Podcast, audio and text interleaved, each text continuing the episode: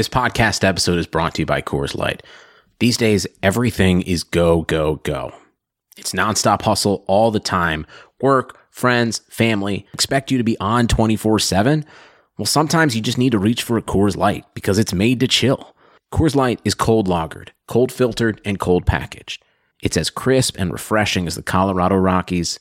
It is literally made to chill. Coors Light is the one I choose when I need to unwind. So when you want to hit reset, reach for the beer that's made to chill.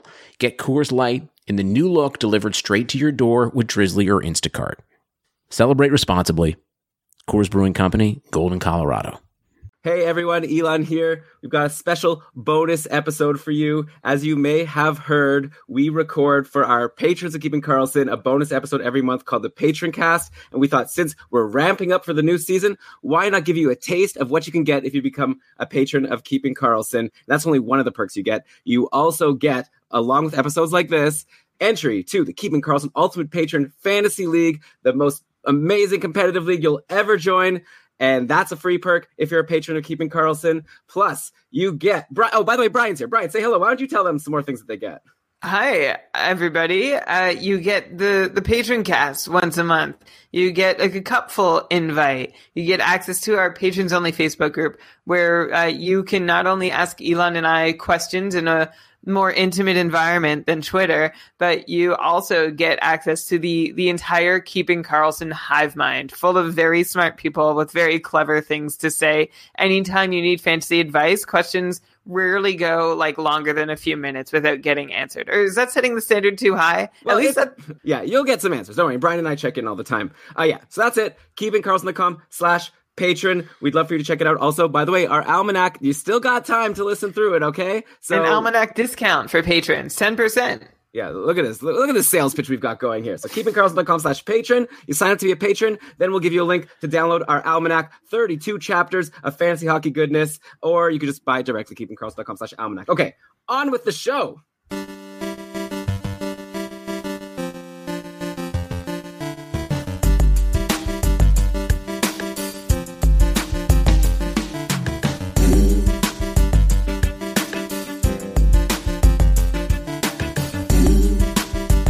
Everybody, to another Patron Cast!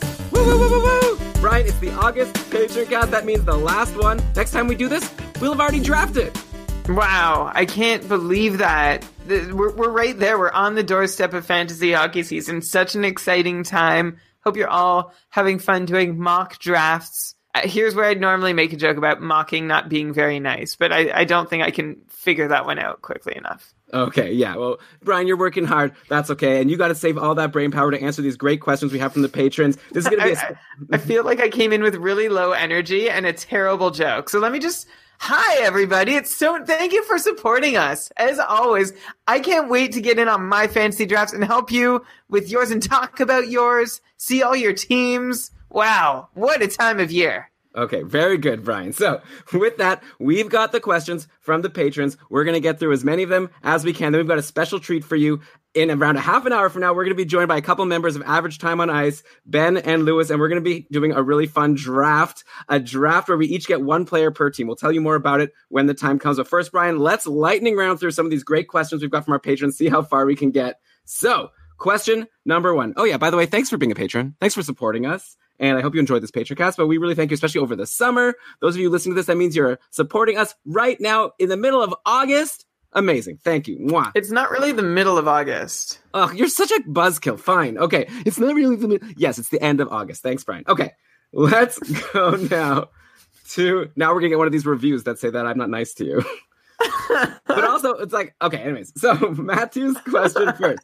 Crash course on how to use your roster maximizer, please and thank you. Oh, right off the bat, we got a technical question here. So yes, I made a I made a thing, Brian. I made a thing to share with the world.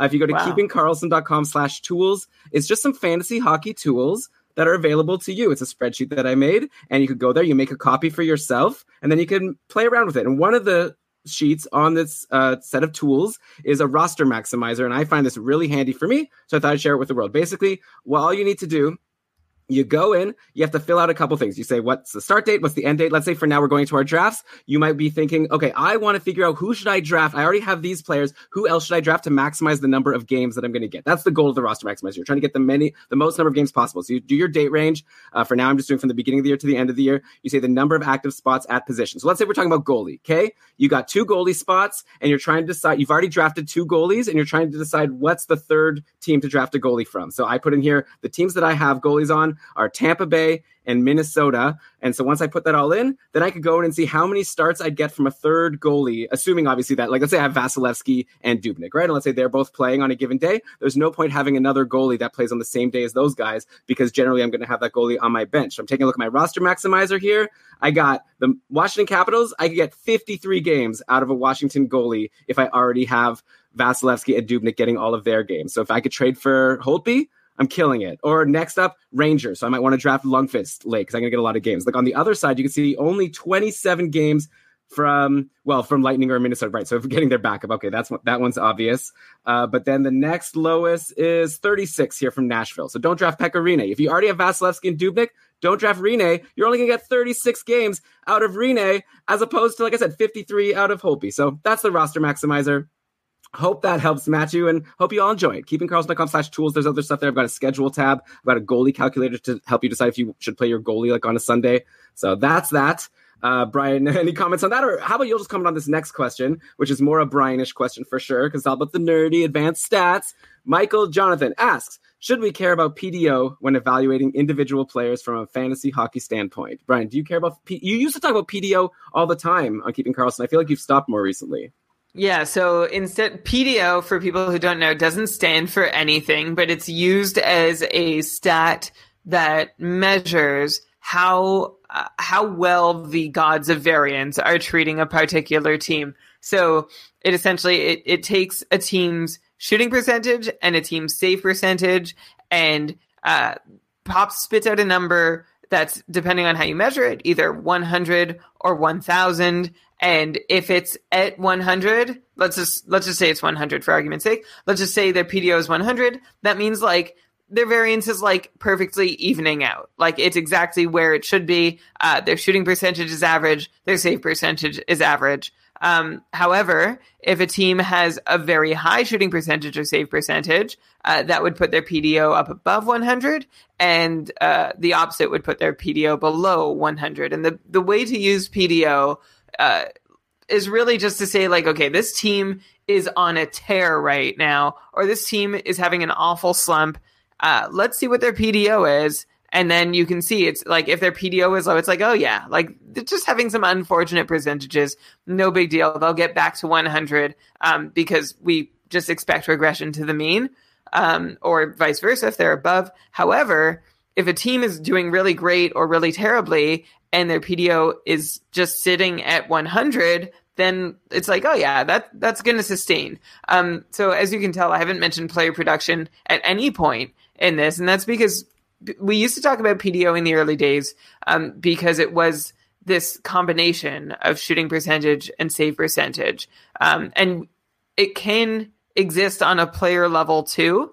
Um, it would be the player's on ice shooting percentage and on ice save percentage. However, in fantasy hockey, I don't give a flying f about a player's on ice save percentage. I mean, the only way it would be useful is to to know uh, if a player is being unfairly benched or something because all these shots are going in while they're on the ice and they're being unfairly blamed um, because of so many goals against while they're while they're taking a while they're on a shift. Um, but really, their goalie is just blowing it, and it's not necessarily their fault. So we only care about the shooting percentage side of PDO, which is why we don't care about PDO at all because shooting percentage on ice shooting percentage can be its own stat. So uh, usually you're looking uh, for a player to have an on ice shooting percentage. Most forwards are somewhere in the eight or nine percent range. Some forwards um, you know, Ovechkin and Steven Stamkos come to mind, uh, like have either really good shooting percentages themselves or play regularly with players who have really good shooting percentages. And so they might regularly have an on ice shooting percentage that's above 9, 10, uh, sometimes even flirting with 11%. And then, like, that's okay. That can be sustainable, but only in some rare cases.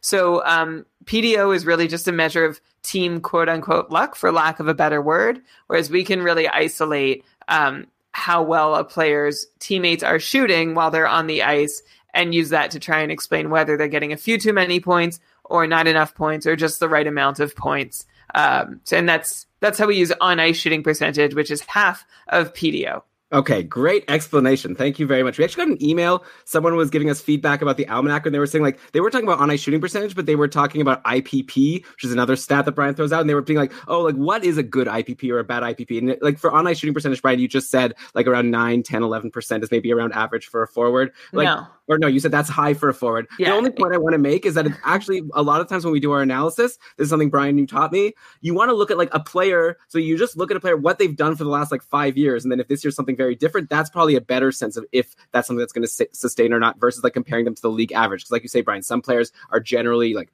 just better at getting their shots in or having their teammates' shots go in while they're on the ice, and some are less. So that's another nuance to it. You can't just be like, is that a good number or a bad number with a lot of these stats? You have to just kind of compare to what the player has done over their past like 200 games and compare to what they've done over this small sample size where they're doing something a little different. Exactly. So if you're trying to figure out what would be a normal IPP or a normal on ice shooting percentage for for for a given player, you do need to you do need to check out their career history and see what number they're at. Usually for forwards, like the ballpark is 60, 70% for an IPP, defensemen 30, 40%, but elite forwards can put up like an 80 high 80% IPP and some forwards like will typically put up uh, like a sub 60%, especially if they're on uh, outside the top 6. Yeah. So uh, oh, yeah. It, it is player relative. Yeah, definitely. Like when in our almanac, if you bought it or if you're planning on listening to it at some point, that's a lot of Brian's analysis. When he looked at a player's season, like, oh my God, how did Brayden Point get like so many more points than the year before? Obviously, Brian was looking at his career numbers versus what he did last year and seeing like where the differences are to help us project if he could keep it up or if he's going to slow down. And you'll have to find out what his conclusion was by listening to the Tampa Bay chapter of the almanac. Okay, next question from Brad Elon. What's your favorite metric song? Which I don't. I guess we talked about metric at some point on either the almanac or a previous show. We just talked so much, but I don't even remember what we talked about. I was thinking about it, and then all of a sudden it came to me. This is actually a very easy answer for me. Brian, do you have an answer? That's oh, they asked me actually. So they don't even care what your answer is. Like, there's obviously they have a lot of great albums. I was thinking for like Combat Baby, like you know, like the old classics. But I had to go with that scene from Scott Pilgrim when Scott is at the concert and Envy Adams comes on stage and he realizes that the evil ex boyfriend is her. What was it, bassist? And then all of a sudden you're Black Sheep, come home. Then it come around friend of Black Sheep. It's a great song. And, and then actually right here, sorry for that terrible singing. Uh, Michael then asked, "Can you play it on the flute?" So I do have my flute here, Brian, but I feel like we don't want to hurt our uh, momentum right now. But if you remind me or someone remind me at the end of the podcast, I'll do my best to play no, Black do Sheep. it now. I don't have the flute set up right now. You just tease so much. I'm going to Yeah. read the next question. You wet your flute whistle or whatever No. you need to do, and I'm going to read the next question. You could read the next question, but we're going to uh, do it at the end. So you got to stay to the end if you want to hear me play the flute. That's an end of podcast type of thing. I'm not getting to. We got a lot to get to. All right, I'll read the next question. I'm already here. Paul asks. Brian's so mad at me. So rude. It's not rude. It's a tease. Okay, Paul. Uh, No, it's Paul- rude that I'm ready to read the question. You know, oh, I have the question right Ugh. here. Okay, go ahead. Well, now it's awkward. okay, Paul. Uh, Paul says I have to choose five keepers from this list. It's a 14-team categories league that counts. Are you ready? Goals, assists, points, plus minus, pims, power play points, shots, face-off wins, hits, blocks, and uh, then for goalies, wins, goals against average, saves, save percentage, and, and shootout. So it's kind of it's not quite a kitchen sink league, but it's on the high end of categories counted. So Paul is thinking of keeping McDavid, Hall, Sebastian Aho, Seth Jones, and Matt Murray. And then he's hesitating on Matthew Tkachuk. He's not sure if he should keep him over someone like Jones or Murray, uh, Seth Jones. Um, other owners are probably keeping one goalie. So that makes me think that Paul should probably also keep one goalie. Oh, I think differently, actually. There's five. Well, okay, so there's two ways of looking at this, right? The first is that everyone else is keeping one goalie. So, like, then fine. You just pick your goalie out of the draft pool in the first or second round or whenever seems reasonable. But there are five goalie categories here. And sometimes when every team keeps one goalie, they do, they are quick to go ahead and grab their second ones early on. And, you know, it's, it's, I, I prefer, like, in that scenario, sometimes, like, it, is very circumstance dependent, but I would like to not have to worry about racing to pick goalies and to just be able to relax and pick skaters. Um, but I think like he's only keeping one defenseman, and I think I'd rather keep a defenseman than a goalie, right? Okay, this is yeah. So I mean, there's obviously lots to think about, and like you say, Brian, very league dependent for sure. The way I see, it, yeah, you're basically picking two out of Seth Jones, uh, Tkachuk, Matthew Tkachuk, and Matt Murray if you want to keep a goalie. But I'm looking at his team. He also has Devin Dubnyk, right? So Devin Dubnyk's getting thrown out to the pool. If he doesn't keep Murray, Murray's being thrown out to the pool. And I think the one thing we've learned about goalies, and Matt Murray's a perfect example of this, like who the F knows who's going to end up being like good and bad. Like Matt Murray was droppable a few months into last season, and then all of a sudden he was like one of the best goalies to own at the end. So that just kind of makes me think like, okay, it's a 14 team league, so 14 goalies will be kept, maybe uh, 13 if you don't keep a goalie. In your first round, who do you think is going to go first, right? Like a Murray or Dubnyk or a Matthew Tkachuk? Like, I feel like Tkachuk, especially in a league that counts hits and like shots and all this stuff, like he's pretty good. Like he's pretty versatile. He kind of fills categories for you. So I don't know. If it was me, I think I kind of roll the dice and like wait and see what goalies are available for my first pick. And if I still see if I'm tiering my goalies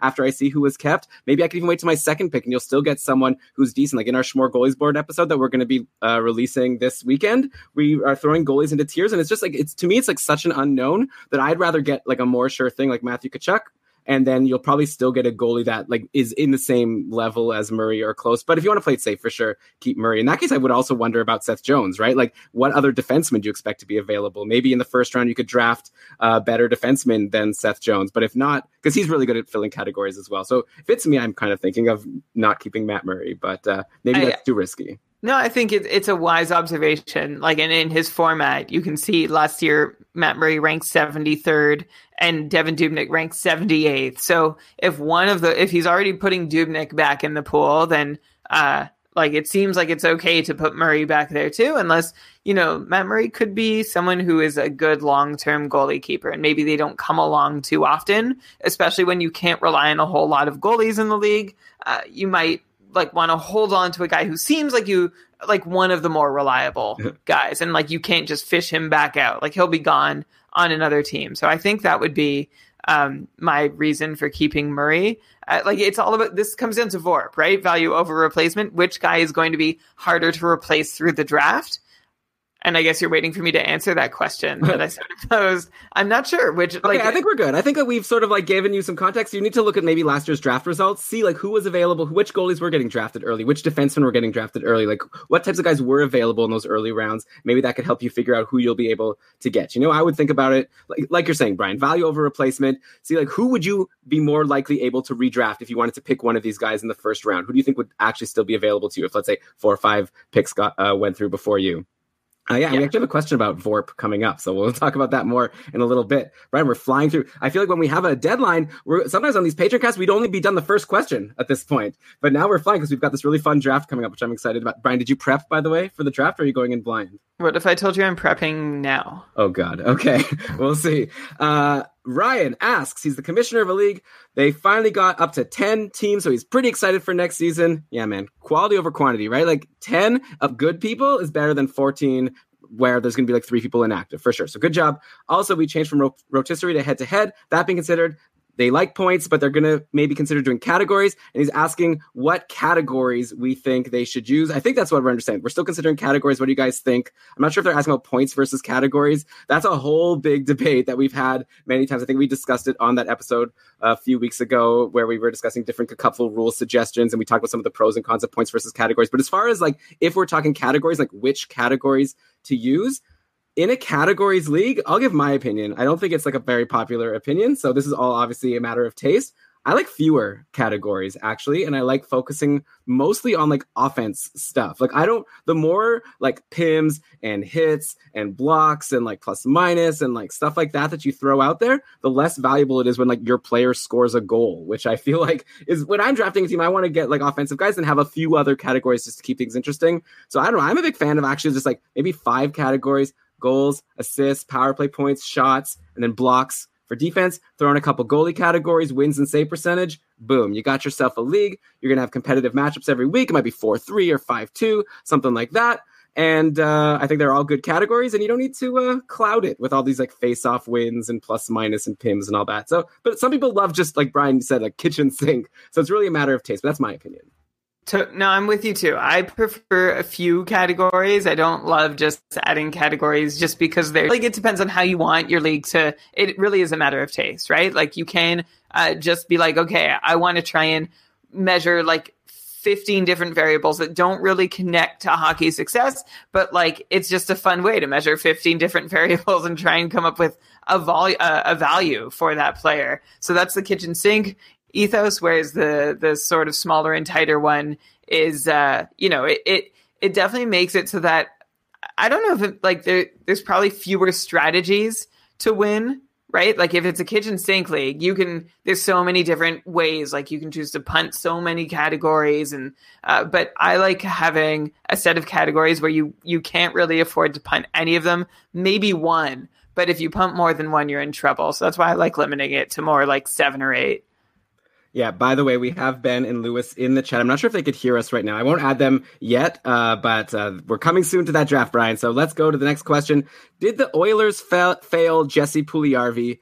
Could he have thrived if he was drafted elsewhere? So that's obviously like on one hand, I just want to be like, I don't know. Like clearly he wasn't able to cut it on the Oilers, but you could say he didn't get get the right opportunity or they didn't develop him correctly. I think to myself, Nail Yakupov he was another player that the Oilers drafted, and that and he clearly didn't work out. He went to another team. It's not as if he went to like Colorado and thrived, right? He was on the third line. I think he had a decent run while he was playing with Matt Duchene for a little bit, but he's like out of the league now. So I think it's just possible that Puljujarvi was a bust, uh, or maybe he's a Dylan Strome, right? So we'll have to see when he goes to another team. I guess, or goes to play in Finland or something for a bit, and then hopefully gets traded to another team. We'll see. Uh, my guess is it's probably a bit of both. I'm like, I mean, obviously, if Puljujarvi was just a gem, and was adapting so well to the league. I'm sure that he could have made it work, but uh, I would say probably a bit of both. That's like a cop out answer. Brian, do you have any more to add? Like, do you have any insight into this? I have no like special insight into this except that you can see the Oilers media just rushing to like bury him already before he's even out the door. Uh, and like you know they've been really wanting to interpret McDavid quotes and Draisaitl quotes as being very much anti Puljujarvi. Uh, but like I, you know, the Edmonton media has really proven over the years that you can't really trust them to know what's going on. I think it's a failure of everybody. Honestly, I, I think it's a failure of the Oilers. It's probably a failure of Puljujarvi and his agent, perhaps to some extent too. So I, I would have loved it to work. I at this point though, you can't give Edmonton any of the benefit of the doubt. Like you said, Elon with Yakupov and the way they've treated other players and tried to tried and failed to develop other prospects, you can't really blame Puljujarvi for having cold feet. And obviously, there's something about this story that we don't fully know or understand, um, which makes it impossible to judge. So I'm not going to try, except to say that uh, I definitely don't think Edmonton gets the benefit of the doubt. I don't know if Puljujarvi deserves it himself, but I'm really excited and eager to see what he does on another team. Did you see that the two teams he's rumored to get traded to right now are Tampa and Carolina? Like, Ooh. what what are you doing, rest of NHL? Step up, beat these teams out to get Puljujarvi. Like, you need to do something. And it also tells me that Edmonton is in kind of big trouble. Like, if these are the teams they're trading with, Tampa and Carolina have a pretty good history of winning trades. So if I was an Oilers fan, I would be pretty afraid. Well, I did see a tweet saying that maybe they would be interested in like Sergachev for Puljujarvi, so obviously that would be great for Edmonton. But we'll have to see. Maybe the rest of the NHL doesn't want him, so it's it's you know it sounds if uh, Jesse Puljujarvi at this point is like, oh, everyone needs to rush to grab him. We really have no idea. Sounds like you're more on the side that you think he could still be good. By the way, uh, in the chat, uh, speaking of the Oilers and potential defensemen on the team, Ryan is saying power play coach said today he loves Joel Persson he has a one year contract right hand D. So who knows? Maybe this person could end up. You know, I know Brian, you're like convinced that Os- if you listen to the Edmonton chapter, it's just Brian drooling over Oscar Klefbom the whole time. But uh, you know, anytime there's a potential player on the team that could do well on the power play, I always think they have a chance because they just don't like Klefbom there. So who knows? Nobody likes Klefbom anywhere. I like. I think he's the default, but we'll see if this person can uh, can unseat him. We're, we probably think we're so funny, but yet, like, probably every single person has uh, made this pun a million It's- times already. It's also probably is it not Pearson like I mean- Ricard Pearson, I mean, famous. Ottawa Senators goat, I haven't and not greatest of all time. Uh, so n- next, Ryan asks, uh, I won my league last year. We're getting ready to draft in late September. We have miniature Stanley Cup as the trophy and get our real name, team name, and up to a five word phrase to engrave when you win. And he needs to decide what to engrave as his five word phrase. His current front runner is not a big deal, which I do like. I like the idea of being like, hum- not humble, right? Like braggy. I was actually kind of thinking when I heard not a big deal, how about like, uh, it wasn't that hard. I think that would be a good brag phrase. Like it wasn't even that hard. One, two, three. Yeah, it wasn't even that hard. Four words sums up how awesome you are and how much everyone sucks. I think it's that, that's what I'm going to suggest. I guess Ryan also wants a pun. I would love to know who the players were on his team, and that way, that that way, I might have enough information to to cook up a pun. But I I like what you were saying as just like a really big troll. Yeah. Like, it, it wasn't even that hard. That's so rude. okay, next. Uh we're flying. Prince, can a player's happiness be a factor in their performance during the season? Is this something to pay attention to fantasy wise? For example, PK Sub- Subban traded to the Devils. Better opportunity than Nashville, meaning he will likely play on the top power play. And he recently got engaged, which of course is very happy news. So, I mean, first of all, being on the top power play, I think that's more like I think that's enough of a good thing for him that we don't have to think about if that makes him happy or not. That's just going to help his production because that's what happens when you play on the top power play near the main defenseman on a team. As far as if he's happier because he got engaged, he's going to play better. I mean, there's players who have kids.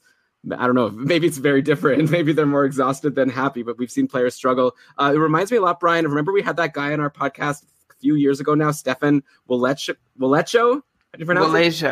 Malaysia. Stefan Malaysia, and he actually talked about sort of like he reminded us that hey, these players on our fantasy teams and on our TVs, they're actually real human beings with feelings and emotions. And so, yeah, if a player is feeling bummed out about something, maybe they won't play as well. If they're happy, maybe they will play better. I think there's something to it. The the thing is like these are also professional athletes, so you would think they've been trained to sort of leave their you know baggage at the door to some extent and just play you know do use this because obviously it's not that easy. But I'm just saying like compared to like me, just a regular schmo going to work, I'm probably more affected by like if I had a you know an argument with my mom the day before. I don't know, you know what I mean? Like compared to like a professional athlete who probably has dealt with lots of stuff and then they try to just like leave it on the ice. But what do I know? We should get ask Stefan Wolejszo.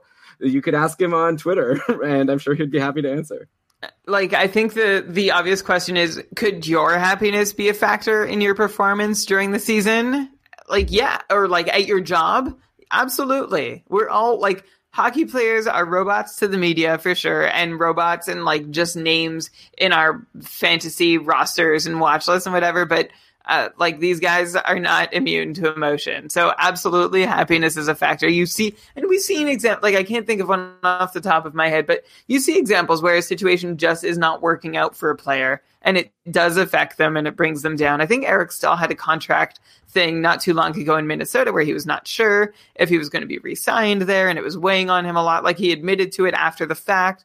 Um, like, so yeah, of course, of course, everybody's affected by what's happening in their lives and around them. Of course, another thing to consider those we're also not that simple, right? Human beings are very complicated. Maybe someone who just got engaged is so eh, distracted by wedding planning that they're not thinking about hockey as much as they should, right? So maybe you're so happy that you're distracted with other stuff and it's actually bad for you. So I wouldn't read too much into it. Like basically, I'm going to say don't read into uh, Subban getting engaged as expecting to play better or worse. I feel like it could go either way or or do nothing. But yeah, him definitely being in a better situation professionally that that should help.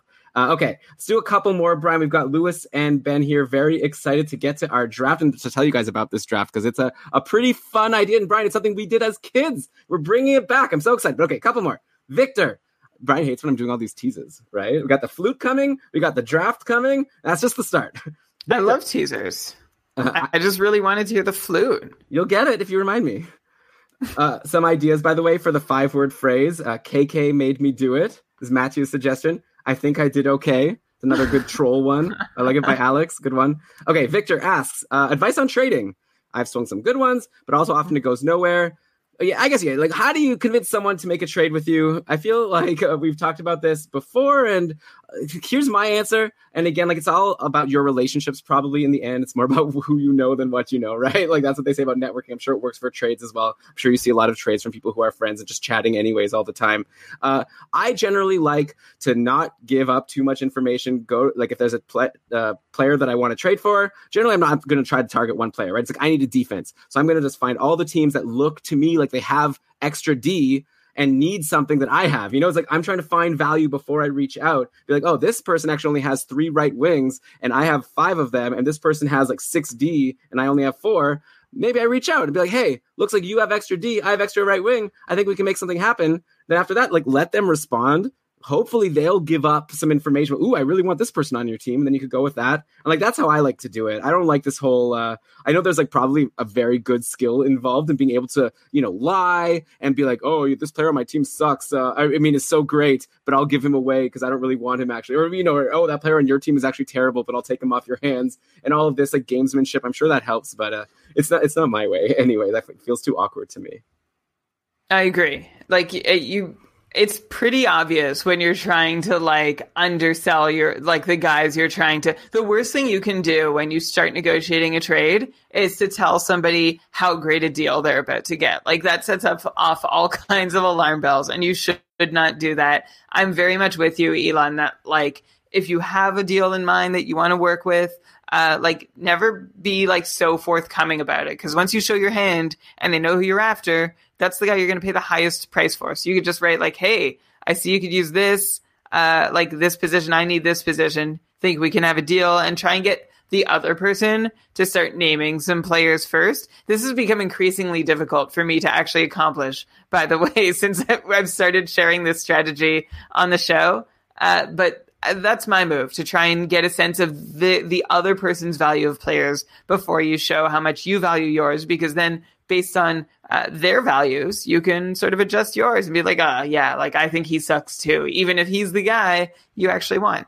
Yeah. Also, how about this? Something to consider. And I know people love trading, but if you need a defense, you don't only need to trade, right? You could look in free agency and try to find some gems. Maybe there's a couple guys that might be good. You could stream someone in. If they're not working out, stream someone else. And sometimes you could really luck out from free agency. So you don't have to make trades to be successful, in my opinion. I think the, the reason why I feel like sometimes I need to make trades to be successful is because someone is going to make a terrible trade with someone else that's going to hurt me. So at least if I could, you know, get be the beneficiary, then uh, someone else isn't. My opponent isn't getting better. I feel like that's my main reason for trading is just to stay ahead of my competition. I feel like uh, I would be just fine just doing well with free agents, but everyone has different ways to go.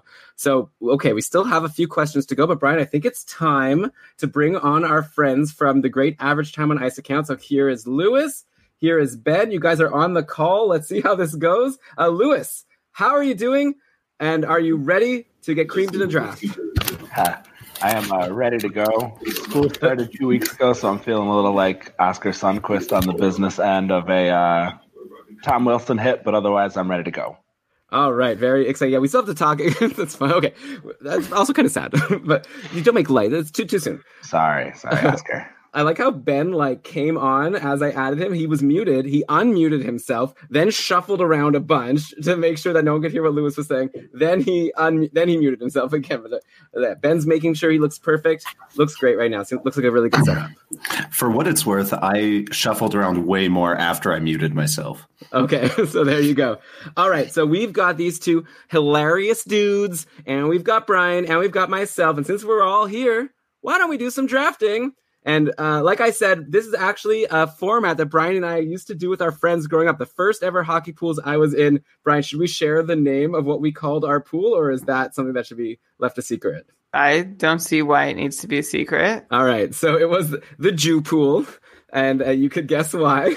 Uh, and the way that it worked was this. So there was actually more than four. It was usually like seven or, well, you know, the numbers fluctuated. But basically, how it worked is everyone would get one player per team. And so the way that the draft is going to work, and we're going to do this today, and we're going to actually keep track throughout the season, see who wins this bad boy, is first of all, it's simple, like points only. Uh, we're not doing position eligibilities. Everyone's gonna get one player per team. In the end, we're just gonna add up who got the most points, which is just goals plus assists. Easy peasy, regular stuff. And how it works is every each of us are going to be assigned a number between one and four. So let's say I'm number one, Brian's two, Ben is three, and Lewis is four. So in round one, it's going to go Elon, Brian, Ben, Lewis. And so if I have the first pick in a round, I pick the team that's going to be the team for that round, and then I pick a player from that team. And then Brian gets second picks. You know, I pick uh, MacKinnon, and then now all of a sudden now it's Brian's pick on Colorado. He'll take Rantanen. Ben's going to take Landeskog, and then Lewis is like, "Ah, what a bad luck team to come fourth, and what a huge drop from third to fourth. I guess I'll take Kadri or Makar. I mean, we'll have this conversation actually when we have the draft, right? Then the next round, Brian goes first, and it's going to go Brian, Ben, Lewis, me. And so the strategy here is you want to obviously get the best players, but maybe when you're drafting and picking your team, you don't necessarily need to get the best player. You want to pick a player where if you had fourth or third on that team, it, it would be much worse than having first or second. So there's a lot of strategy involved of picking a team based on the difference between the top players and the bottom players. You guys, we'll figure it out as we go. Uh, those are the rules. Any questions before we get started? I- I'm getting thumbs up here. So in that, No.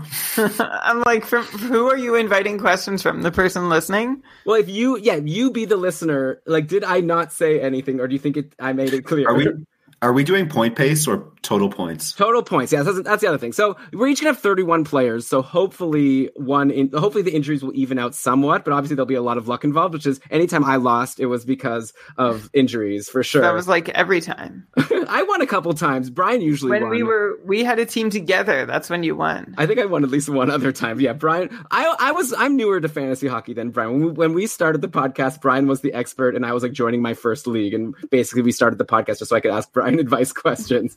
Uh, but here we are. Look how far we've come. I just won tier two of the couple, going to tier one next year. So okay. Uh, I, Looks like we made it. I'm going to share my screen right now. I don't want anyone accusing me I of doing regret anything sneaky. So I've got a random number generator. Do you guys see the screen? Here we go. I'm going to generate our order. I just did it. Ben, Brian, Lewis, Elon. Okay. So Ben, you've got the first pick in the first round. Ben, Brian, Lewis, Elon. I'll write this in while you uh, make your pick. So go ahead, announce your team and the player from that team. Uh, I'm going to start with Buffalo, and I'm going to take Jack Eichel Smart. Do you want to like uh why? because I am three quarters of the way done my prep, and he is one of the few players where I don't have a second on the team, and he has very high point total in my projections. So uh, yeah, no, I, I've been rushing to finish my projections here, and uh, there's just a big old gap for me between Eichel and anyone else on the Sabres. Yeah, this is a good screw job on me for sure because I'm going to be fourth in this round, and it's going to be very different between who I get and Jack Eichel. But uh, okay, Brian, so you're. Ne- and by the way, guys, we have the spreadsheet shared. Uh, if anyone wants who's listening wants to follow live, you could go to keepingkarlsson.com slash draft. and you can also go to that after the fact if you're listening to this after the fact and see the final draft. Obviously, that'll be a spoiler if you go there right now and you're listening after the fact. Uh, so Ben, you gonna write in Eichel or what here? I want I want to see the spreadsheet updated. As we All go. right. I'm so sorry. Okay, so Brian, it is your. I would type it in, but I need to also talk, and then typing is loud. You know how it goes. Brian, you got second pick on Buffalo. Where are you going? Uh, I am going to go with Jeffrey Skinner. Okay, that seemed pretty obvious. And yeah, Yeah, it's pretty very straightforward. all right. So Lewis now gets third. This one seems probably also straightforward, right? Uh, yeah, I suppose I've got basically a choice between if I think Dahlin is really going to break out this year, but I'm going to go with Sam Reinhart. Okay, so that means the three top liners on Buffalo are gone, or who we expect to be the three top liners. So I could go with like try to guess who's going to be the extra forward on the power play. Who would I have to choose from? Like Marcus Johansson. Brian would probably say I should take Conor Sheary, but uh, give me Rasmus Dahlin. We had him. I'm going to give some uh, almanac spoilers if that's okay. We had him as uh, the fourth projected player on Buffalo. I was thinking 55 points. I thought I was high. Brian went even higher. So why not? Give me Rasmus Dahlin. And there we go. We're done. Elon, I have a question. Please. Are you going to yell at the other people for not writing their picks into the uh, doc, or just me? Oh, yeah. Brian, Lewis, let's go. What we am I- are we're in the chat asking for a doc relink, please. keeping I'll, I'll, hit Carlson. you, I'll hook you up. Uh, I'll hook you up. keepingkarlsson.com slash draft. You should all have access. I sent you invites. Come on, people. What am I doing here? All right. So now, since Ben had first pick in that round, that means Brian, you get first pick in the next round. Oh boy, do you think I'm it all ready for that? Well, I did say to all of you, this should actually be a very snappy segment on the podcast because if we all do our prep, it becomes super easy. You all you just have your teams r- listed, and then you just go to your team at the top of your list. Easy peasy. But Brian, I feel like if you are not ready, just pick the best player, and I'm sure it'll work out fine. I think you should let me just take it on. Yeah, you could do that too. So are you, re- Brian? All right, you know that uh, you're the one who told me that you're you want to get this done in a couple hours or less than an hour. Connor McDavid. Okay, Brian goes to Edmonton, grabs McDavid. I'm third this round, so not as terrible as uh, being fourth on Edmonton. That's a really terrible pick, but uh, yeah, Lewis has an easy choice now. So Lewis has got a gift, basically. Yeah, I'm gonna go ahead and make the easy choice and take Leon Draisaitl. Okay. And then I will take Ryan Nugent Hopkins. I've got Dahlin and Hopkins. That's my third and fourth. Not so bad. Okay. And then now, Ben, you've got a tough choice because there's a big drop between RNH and the next Edmonton player. I'd be interested to know afterwards, like who other people would have taken. I'm very curious to see who you're going to go for. Yeah, uh, so they were just saying on Twitter. I noticed that uh, uh, NHL by Maddie Jim Matheson was saying that uh, the Oilers were going to trade Puljärvi for uh, Sergachev. So can I can I pick uh, Mikhail Sergachev for? you uh, definitely, you definitely cannot. I, I mean, you can't blame me for asking. Uh, I'm going to take a risk on upside here and take uh, Darnell Nurse. Hope he sticks in that spot at the top of the power play and uh, doesn't. Um, it doesn't go to Klefbom. This would be the one year where Klefbom pops off, though. Yeah. Well, even if Klefbom does pop off, he'll probably get injured. So I think Nurse is a safer bet to play the whole season, right? Did anyone have the real deal as their last pick? I was trying to pick between Nurse and Neal there, just on the off chance, you know. I had Klefbom, obviously. Obviously. Brian, are you not going to update uh, the spreadsheet?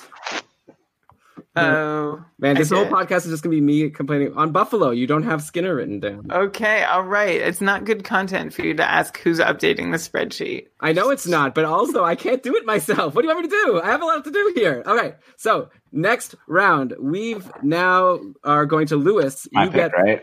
your pick. I'm really excited. I got the team that I wanted to pick first. I'm going to go to New Jersey. I'm going to pick up Taylor Hall. Ooh, okay.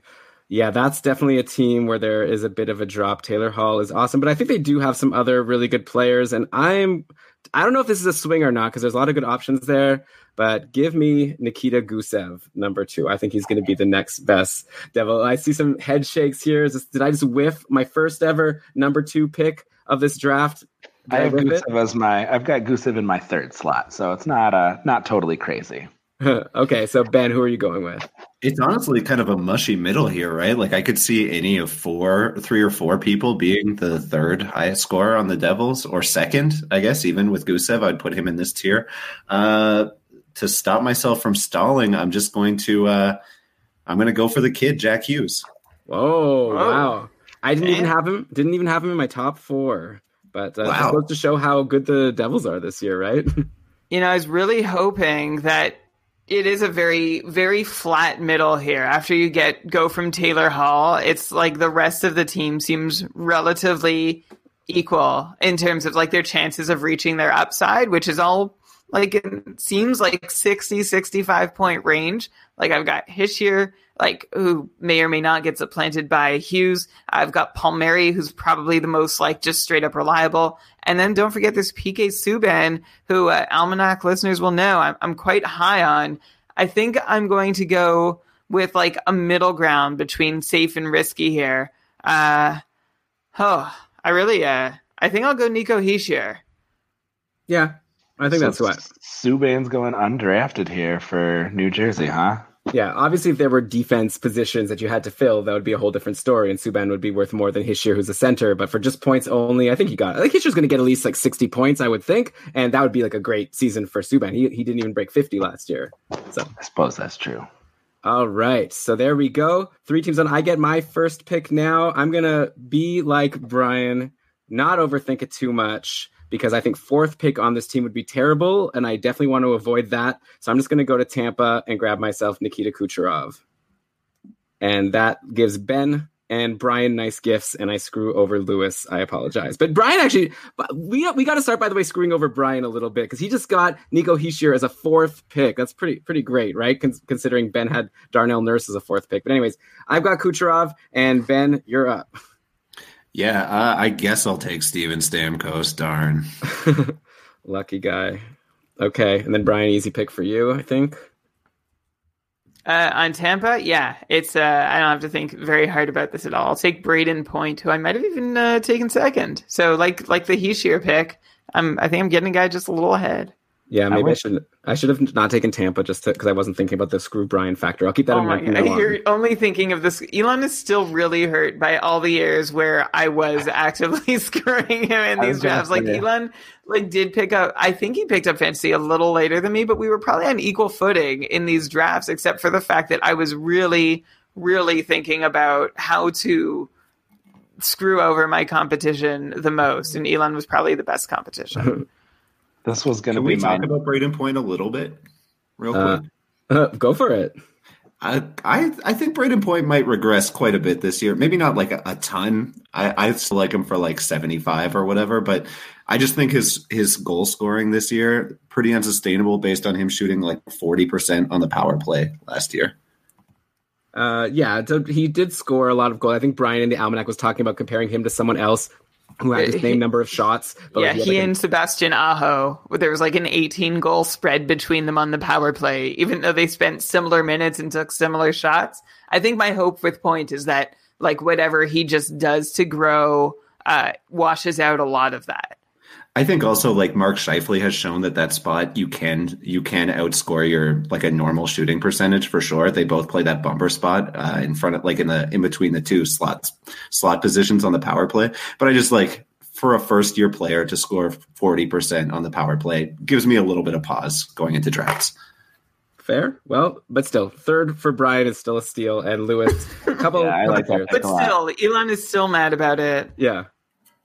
Uh, so I, I want to compliment Elon on this pick because I had Tampa Bay as one of my teams where I think that first pick could have 20 points more at least than the next player. Um, but not to drag out any longer, I'm going to go ahead and take Victor Hedman uh, because I think that he is going to outscore some of the other kind of chumps that are left on Tampa Bay there. Yeah, I think he's the safest pick here. And then you could, because you got Yanni Gourde or Tyler Johnson or Ondrej Palat. Like, who knows? Hedman's a safe bet to at least get you 55 points, hopefully 60. He's hit, he's hit almost 70.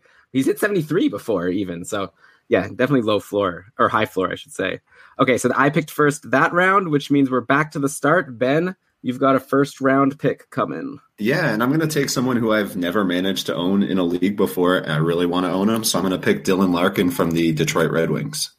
Yeah, uh, that's a good spread pick for sure, and I'm going to be fourth. I do not like that, but uh, oh well. Actually, it's not so bad. Actually, Detroit isn't that bad. I think the next three are all pretty close. Okay, uh, you've got uh, Larkin, and then Brian, you're up with the second pick here.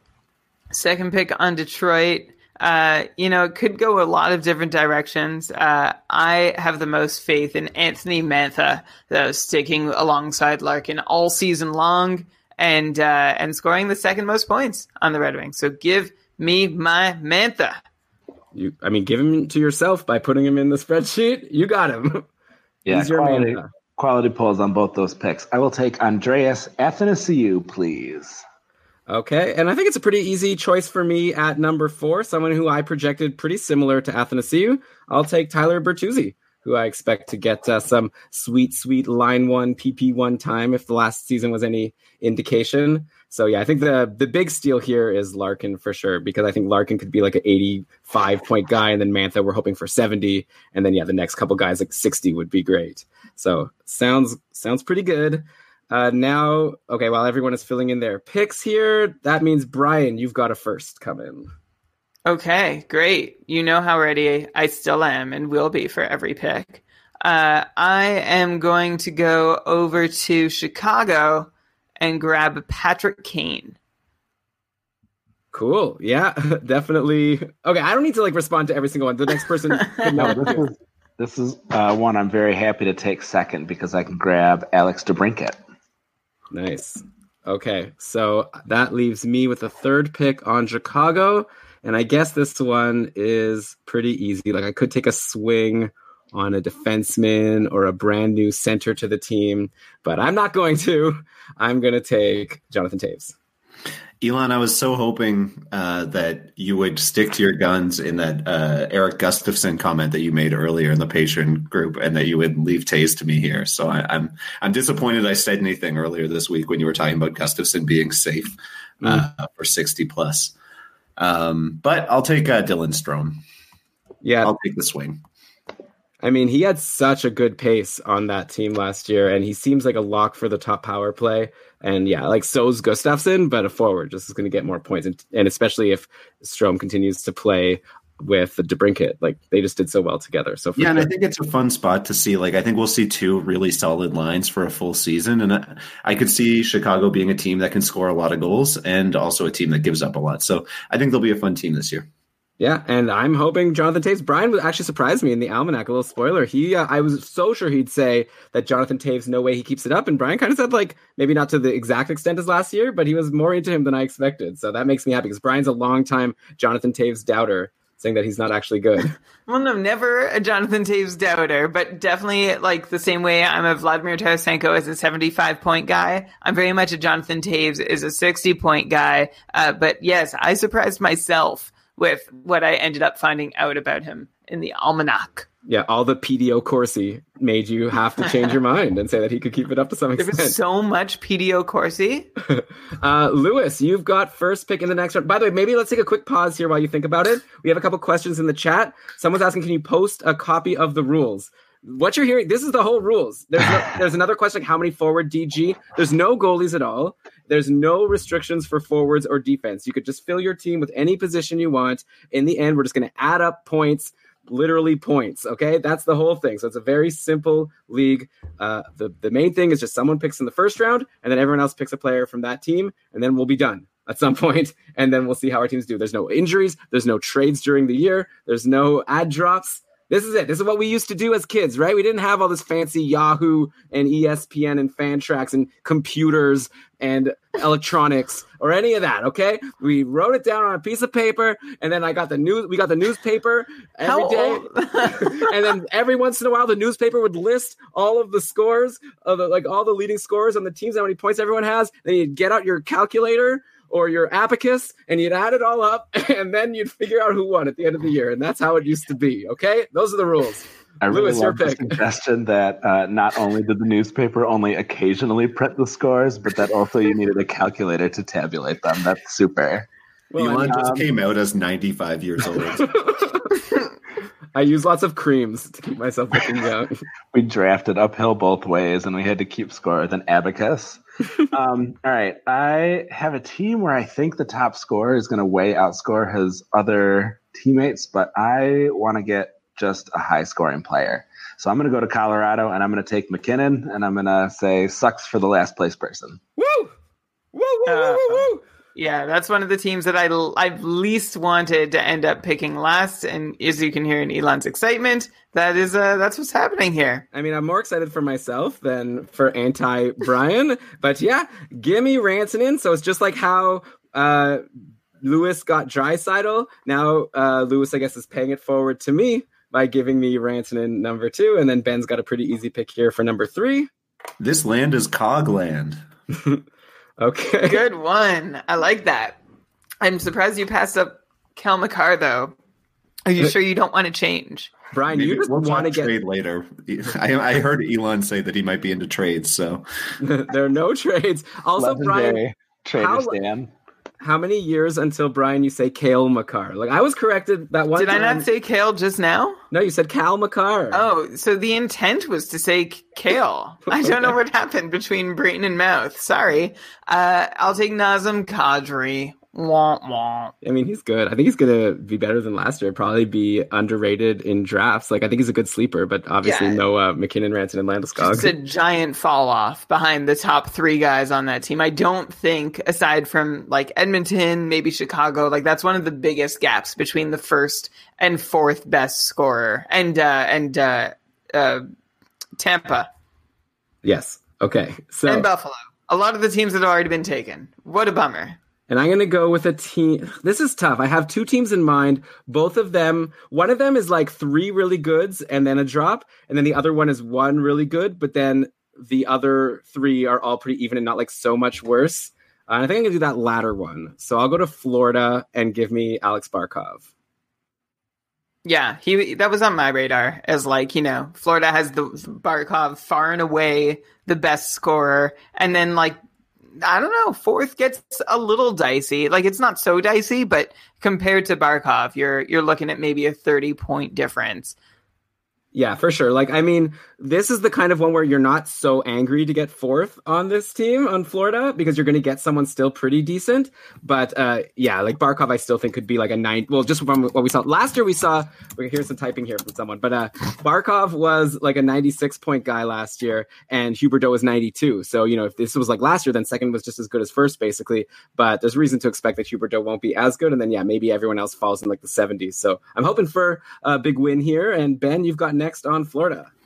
I was so upset that you Im- implied that Huberdeau was a tier below Barkov that I I pressed Control R and refreshed the feed instead of Control T to open up Dobber for both of these players. uh, I really like Huberdeau in the same exact neighborhood as Barkov this year, so I'm happy to take Johnny Hubes. Huberdeau is good if he plays with Barkov, but uh, Barkov is good no matter who he plays with because he is Barkov. He plays with Barkov all the time. Okay. Um, wow, that's that's really deep. Thank you. So, Brian, here you go. Oh yeah, it's my pick. Uh, so for Florida, I am going to go with Evgeny Dadonov, who will very likely be playing with Bar- with Barkov, perhaps more so than Huberdeau. Like if one of those guys isn't going to play with Barkov, it's going to be Huberdeau. Although it's very likely that both of them could play with him. But give me Daddy. Yeah. Brian gets daddy. Okay, Lewis, clean up. You got a couple right. interesting choices here for sure. Yeah, I'm gonna uh, go with someone who I'm a little afraid is gonna poison my locker room, but I'll take Mike Hoffman. Uh, I am willing to trade him for peanuts to someone else who can then also trade him for way below value to another team. Uh, so let me know if you do decide you want to get into the trading here. Okay, nice. Yeah. It- it, that was a tough pick, right? Because you could have taken Trocheck, you could have taken Yandle, probably both also 60 plus point guys. So uh, you can't go too bad, but I guess I agree with you with Hoffman. Brian, who would you have taken? Uh, I think I had uh, Hoffman ranked fourth. Yeah. All right. So next, uh, uh, Ben, you get a first pick. Yeah, so I actually thought that Elon, when you said there was a big gap between one and two, that you were going to snipe me here. Uh, I'm going to take the way less sexy team and uh, go with the Kings and take Anze Kopitar. All right. That's That was interesting. that was my team that I was thinking about going with the uh, big gap between first and second. Am I number two now? Uh, no, Brian's number two. Okay, good. That saves me a hard choice. Yeah, like this is a, a kind of a weird spot to be because like this is one of those situations where second through fourth picks could all be roughly similar. Uh, I'm, I'll go with Dustin Brown. Okay. He's the one that's playing with Kopitar, right? Yeah, exactly. So uh, like I'll just stay as I'll, I'll take the the closest thing to Kopitar that remains. sure. Okay. So, Lewis, does that make it easy for you? Uh, no, I actually was picking between two different players. Uh, and I'm going to go with the one that I think is less likely to get injured. I'm kind of terrified that that Hall pick that I kind of love might end in disaster for me. Anyway, I'm going to pick up Tyler Toffoli in that Oh. spot. Man, this team is really weird, Wow. right? Because like I actually have uh Toffoli like not even in my top five here, but it's really hard because I do have Kovalchuk as someone that I think could like bounce back a little. This that's shocking. I'm so surprised. Well, I don't know if I'm going to take him. I'm just saying that I have him here. Brian's super into Jeff Carter still and thinks he could be good, but yeah, Well, I'm trying to dodge the injury bug here. I'm already a little worried about it. yeah. Then there's Doughty, who should be good for 50 points. He's like the safe pick here to give me 50. Uh, someone's shuffling a, up a storm here, but uh, okay. Give me. Eh, I'll play it safe. I, I hate it, but I'll just go Doughty because I feel Yeah. like Carter and Kovalchuk have higher upside, but not like such higher upside, right? Like maybe we're talking 58 versus 50 if I really blew it. But yeah, I'll just take boring old Drew Doughty, who'd be I great. think I'd in, have taken him second. yeah, I mean, make. I think how- he has a lot of upside. He had a 60 point season like two years ago, and he's the only one where I'm confident that he'll get that elite deployment on that team. I did Yeah. consider Drew Doughty second. Like I, I think if it wasn't Dustin Brown, he's just probably the most reliable option outside of Kopitar and Brown. Even though I think Carter has upside for more. Sorry, I'm not so sure about Toffoli, Lewis. Uh, Um, but okay. but Kovalchuk too, also maybe more upside than Doughty. But Doughty's just like you're not gonna have to worry too much about him. Yeah, but by the way, I'm throwing it out there. I think Kovalchuk's someone I'm going to draft this year. Like I'll get him as my last pick on a bunch of my teams. Like left wing is hard to. You fill. don't say. Yeah, I mean, I'm not like last year. I'm not saying 70 points, but uh, he started strong last year. Then he fell off, but the coach really hated him. We talked about it in the almanac, right, Brian? You actually kind of agreed with me. I'm looking at your projection for Kovalchuk. It's close to mine. It's a couple above Doughty. Uh, obviously, I think we both used volatility markers for that one, but. Uh, I don't know. There's something like he's a good player, right? And it's, it's he needs to get the deployment. Like we were expecting last year that he'd play with Kopitar all season, then it didn't happen. So now we've got a new coach. We'll see. Okay, so now who has first? I guess Brian, you've got first. It's me, and I'm trying to decide between a team that I think has one of the bigger gaps between their top two players left, uh, or a team that had like I see teams that have a big gap between the first and second player, the teams that have big gaps between second and third, and the teams that have big gaps between first and fourth. Like this is how I've sort of organized my strategizing. Uh, and I'm having a pretty difficult time choosing because there's a couple teams where I really don't want to end up outside the top three, and there's a couple where I don't want to end up outside the top two. Uh, I think what I'm going to do is I'm going to pick from one of those teams where I don't want to end up outside the top two. Uh, so, uh, so I guess Lewis is going to be the beneficiary here uh, of my picking Artemi Panarin on the New York Rangers. Damn. Yes, that is very nice. Uh, makes my pick easy. I'm going to go with Mika Zibanejad, and I have a guess for Elon, but we'll see. I think I know who you think I'm gonna pick, and I, ugh, Try, I dare you not to, Elon. oh man. You know what? I'm not gonna go with the defenseman. I'm not gonna go Trouba. I love Trouba, but I think I'm gonna take a, a bigger swing here, which is maybe even also a crazy stupid pick. But I'll go Kaapo Kakko. Future think- Calder winner Kaapo Kakko. I th- well, now now officially because he's on your fantasy team, I think he would have been my third choice. Also, like, what else can you do here but take a swing? You figure he's probably good to get forty. He's going to stay on the top line all year. Like that could be that's hopefully his floor just by virtue of being exposed to Panarin and Zibanejad. And then you just uh, you hope for the best with the rest of uh, his getting up above the rest of the New York Rangers scorers. Yeah, like even a very successful season for Trouba is like 55 points, right? So I hope that Kakko can do better than that. And I think Trouba also, you know, I love him. He did great last year, but that was also his best ever season, and he hit 50 points. So I think I don't know. Well, as you said, Brian, I agree with you. Obviously, I agree with you because I made that pick, right? Okay. so I really wish I had the top two. On the, I wonder now if maybe I made a mistake taking Barkov because I would rather have like Hoffman as fourth on Florida and then also have Panarin. So maybe I blew it. Maybe Good. those weren't your actual options. Well, yeah, but I would have gotten fourth as my worst pick on Florida, uh, so I could have only got done better, and I could have had Panarin there. I wish I took Panarin instead of Barkov. What a dumb pick! Brian always schools me in these formats. Okay, so Brian's got. Let's talk about Elon's picks for about 15 more minutes here. Oh yeah, I forgot about that. Okay, Ben, who's your pick? Uh, I'm actually happy to pick fourth on the Rangers, not because I think it's good for this team, but because I I think it's worth talking about the Rangers' uh, top power play position. Uh, I'm really starting to believe in um, in uh, Fox. Uh, Fox's opportunity. Uh, the fact that they traded away or that they bought out Shattenkirk, I think, really shows that they believe in Fox and that they want him to play. They cleared that spot out on the right side specifically for him. And the way that his skill set is built is to be a top power play defenseman. I don't know if that happens right away. Uh, I do think I would have picked Kaapo Kakko if I was third. So Elon, I think you made the right choice, especially because as the Rangers look right now, there is no second line center. Like their second line center this year might be Ryan Strome.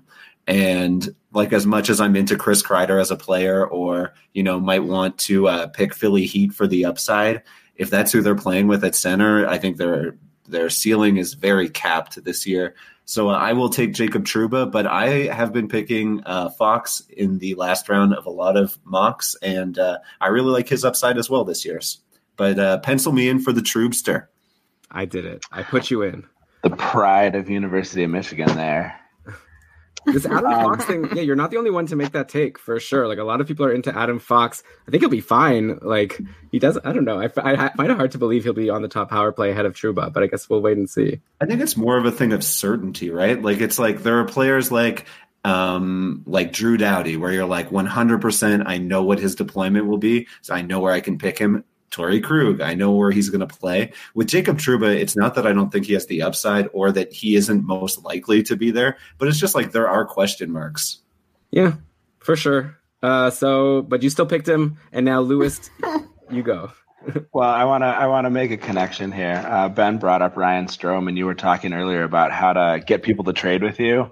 Uh, and I have made hay for years out of one terrible trade. I swapped uh, uh, traded away Scheifele to get Strome when he first got up on that Tavares line, like mm. however many years ago that was.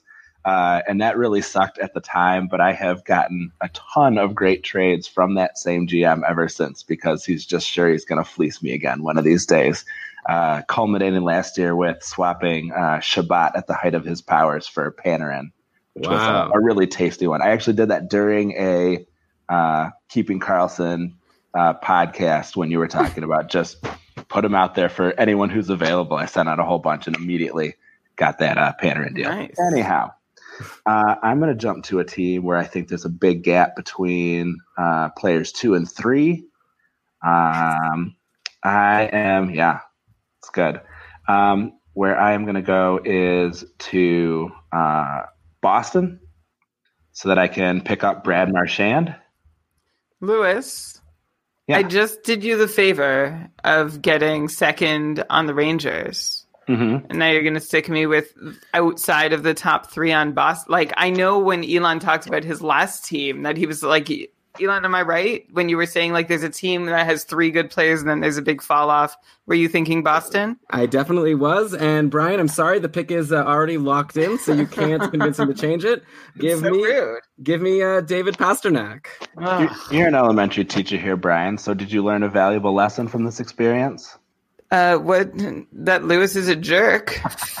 Well, this is actually a good survivor lesson also. Sometimes a player will like save another player and be like, I did you a favor. Now I need you to do me a favor. It's like, no, just because you did someone a favor, don't expect them to do you a favor later. Everyone's going to act self interested all the time. And once you learn that lesson, you'll be more successful in life. So, Brian, if you did, did you pick Panarin to do Lewis a favor, or did you pick Panarin because you thought he was the best player for you at the time? I did. Was, I wanted to do Lewis a favor. I don't believe you. Very nice of you. I appreciate it. Right, yeah, well, apparently the, um... not. Like, so I'm now I'm trying to figure out. Okay, so I, I had Panarin instead of like uh, Kakko, and now I'm good. Well, I'll wait for Boston to play out here, but uh, I'm just curious. You know, what is the gap that you guys had between uh, Pastrnak and Marchand with uh, with Bergeron? Like, how how far below in your projections was he, Bergeron? It's tricky because uh, we just projected point pace, right? So uh, Bergeron doesn't. We didn't ding him for the fact that he might miss some games. But I'm taking a look here. It's like not a big spread at all. Like Brian had a bigger spread. He was a little lower on Bergeron and a little higher on Marchand actually than me. I had them all three like actually pretty similar, like 95, 95, and 90. Uh, so Brian, the reason I ask, yeah. I have a 15 point gap between Pastrnak at 92 and Bergeron at 78, which I was surprised to see. Like my my projections are all just calculated, so I haven't you know played around with that at all. But I was definitely surprised to see such a big gap. Anyway, obviously, I'm taking Patrice Bergeron. Out of curiosity, though, when you calculated this projection for Bergeron at 78, like was that taking into account games played? Like was that counting the fact that he missed time? No, it's uh, just a point pace that's kind of based on a regression of the last three years. Huh. All right. Yeah. Well, Brian, interesting choice for you now. Who's there's there's some players that you like on Boston here. Yeah, I mean, I like both these guys. Uh, Neither one has a has a hope of finishing within even thirty points of Marchand. I don't think, and you know, could could only hope to finish within twenty five of the others. Um, so I've got Krejci and Krug, who I'm deciding between. I think I'm gonna go Krug. Um, even though you know, I like I sing Krejci's praises all the time, but I just feel like Krug is uh, just a little more of a of a sure thing. You know, like I don't have to worry about who he's playing with. I know he's going to be on that top power play, so I will take uh, Torey Krug and be pretty darn sad about it.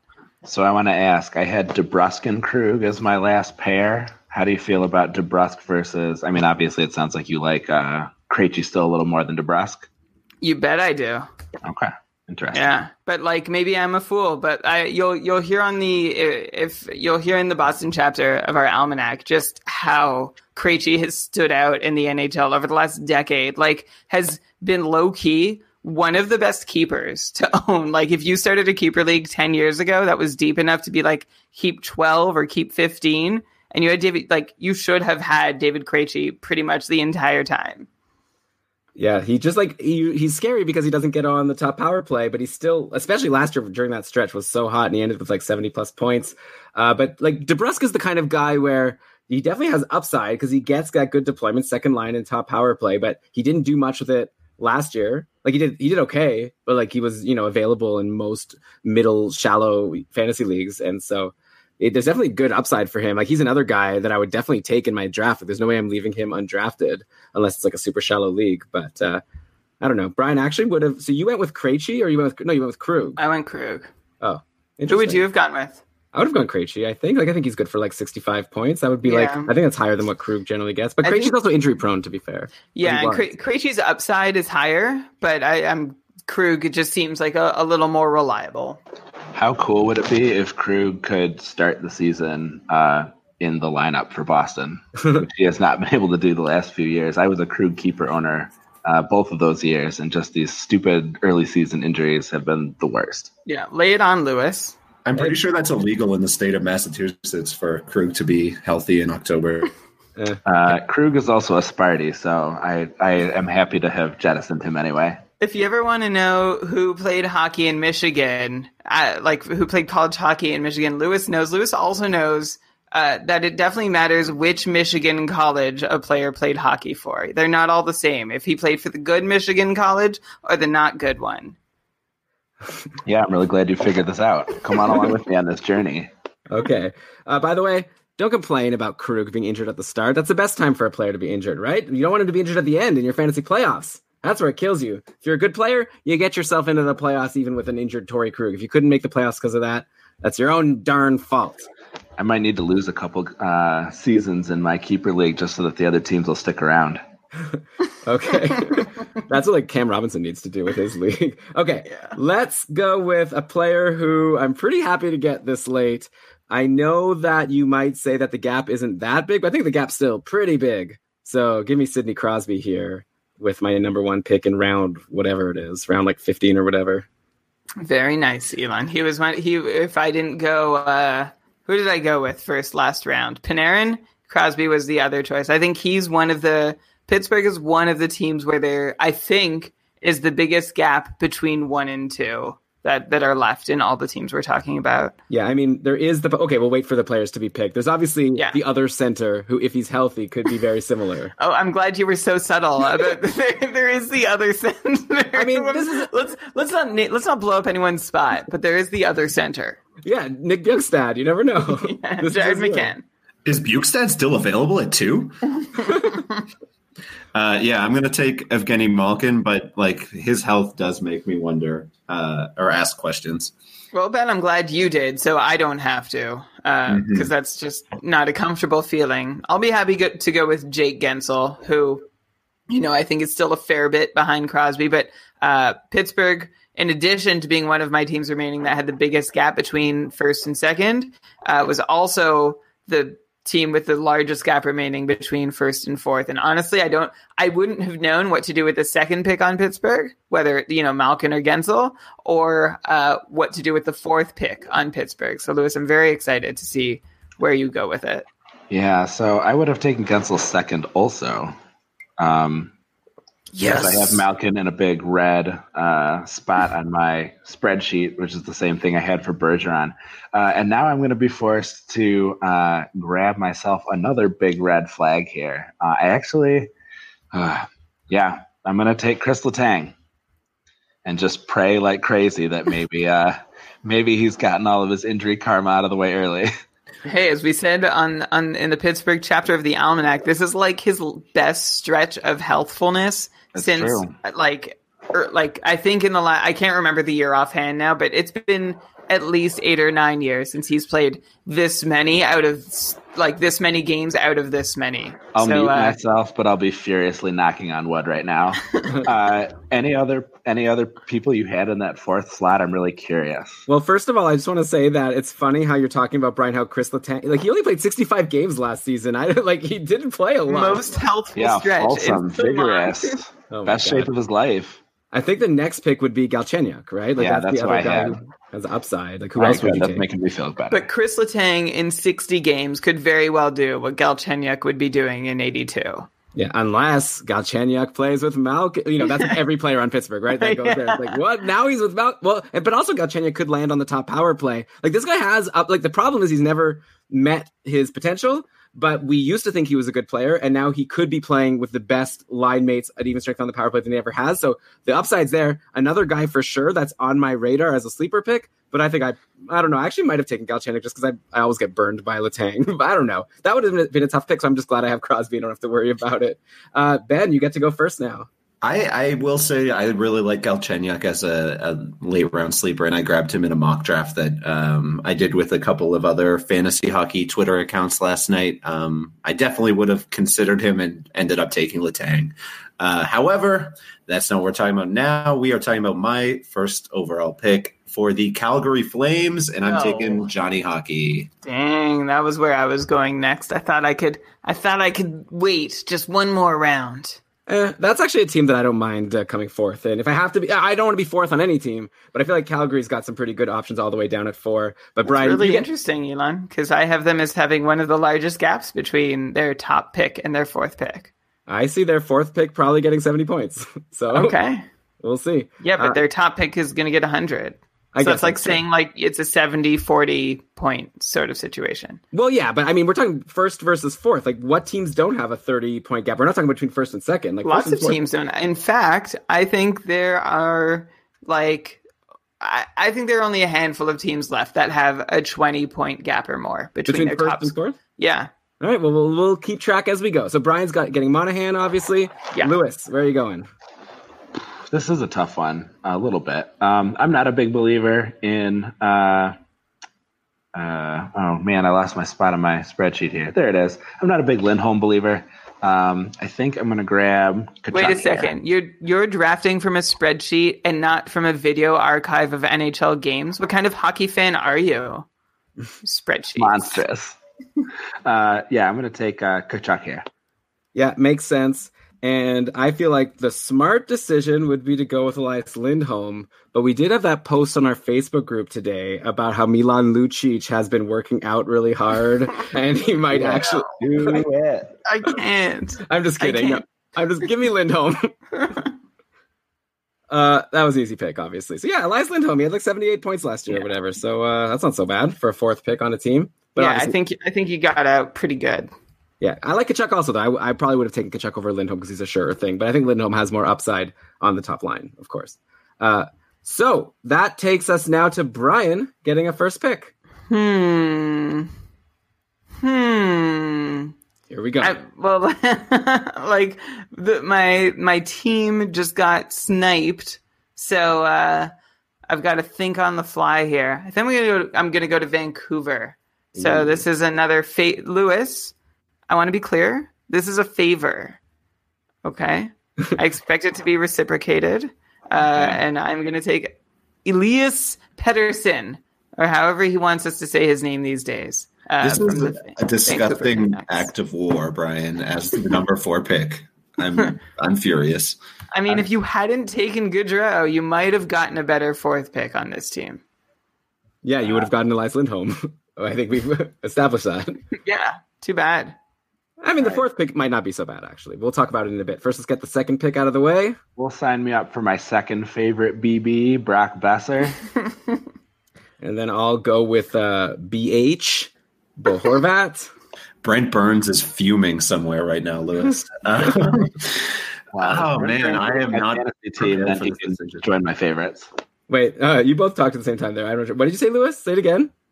Oh, I was just gonna say Brent Burns can jump into my BB list uh, if I get him on my team. Otherwise, I don't care for him very much. Fair. I honestly am at a loss for what to do with number four here. Um, I really don't believe in any of the. I, I'm not a Quinn Hughes believer, not because I don't believe in the talent, but because I don't believe that the deployment is going to be handed to him. Uh, Travis Green just does not strike me as a guy, the kind of guy who's like, "Hey, kid, why don't you uh, hop on three minutes of power play time per night?" Um, and so, for that reason, I guess I'll go with uh, former Rangers boy JT Miller. Yeah, I think it's the obvious choice. It's probably going to be on the top line or at least on the top power play. I think. I think or Ferland. That's the thing we discussed it. Like the thing is, you don't want to discount someone like Ferland because we discussed we discounted him last year. Didn't expect him to do anything on Carolina. Then he ended up on the top line and was great at the start. So you never know. But uh, Miller makes sense. Uh, Yeah. Cool. So now Brian uh, did that favor for Lewis, and now Lewis, you're I think bound to take a team where the fourth pick is really good to pay Brian back. Where the fourth pick might even be better than the first pick, I think would be appropriate. So Ottawa. I definitely have a team where I feel like the top four players are essentially clones of one another, um, but I'm not going there. Um, Brian, let's. Uh, uh, no, I can't do it. I can't do it. Um, we're gonna go. We're gonna go to Washington, Ooh. much to Brian's delight, I'm sure. Uh, not Uh, especially. I'm Oh, you're say- being sarcastic. Yes. Oh. Thank you. Um, so I'm, I'm going to take Ovi here. Uh, naturally, he never ages, and he's basically uh, perfect. I love it. I love it a lot because I feel like there's a maybe one point gap, one way or the other, between Ovi and the second pick of Genny Kuznetsov. So that's just fine for me. You don't think the NHL is going to have some concerns about uh, Oh, the Kuzi and his Bolivian marching powder? They said not, right? Am I making a huge mistake? Did they say that they just warned him? Yeah, he's all good. I think you only. Uh, I think you only get in trouble if you have a contract that your team really wants to get out of. yeah, yeah, that's the Mike Richards rule. Mm-hmm. That's exactly right. Uh, so power or uh, penalty minutes count in this league, right? We're getting like 0.5 for a penalty minute. So uh, Ten points Right, per yeah. game suspended. yeah, uh, that's the only way I'm taking Tom Wilson here. Um, give me Nikki Backs. All right. And that just leaves me with a very straightforward fourth pick in John Jonathan, as his friends call him, Carlson. His friends like him so much they actually spend more time saying his name than most. It's a beautiful thing. Very nice. All right, so that was pretty easy. Brian, no TJ Oshie. You hate TJ Oshie, eh? Why would I? When has TJ Oshie ever scored seventy points? like, I like how you're trying to turn this into a Brian hates TJ Oshie moment, but it's not even close. Did he Yeah. not score seventy points in that Olympic shootout? yeah, yeah. I, if this was an Olympic shootout pool, I might consider him ahead of John Carlson. Okay. Do you know what what his? Do you know an interesting Tim, TJ Oshie fact? Please. So his his like we all joke Timothy Jimothy, but his full name is Timothy Leaf Oshie. Like he's actually TL Oshie. He's a fraud. So what's the J for? Jimothy. But like, you don't have re- like. Why does he call himself that? The J is for Leaf. L E I F.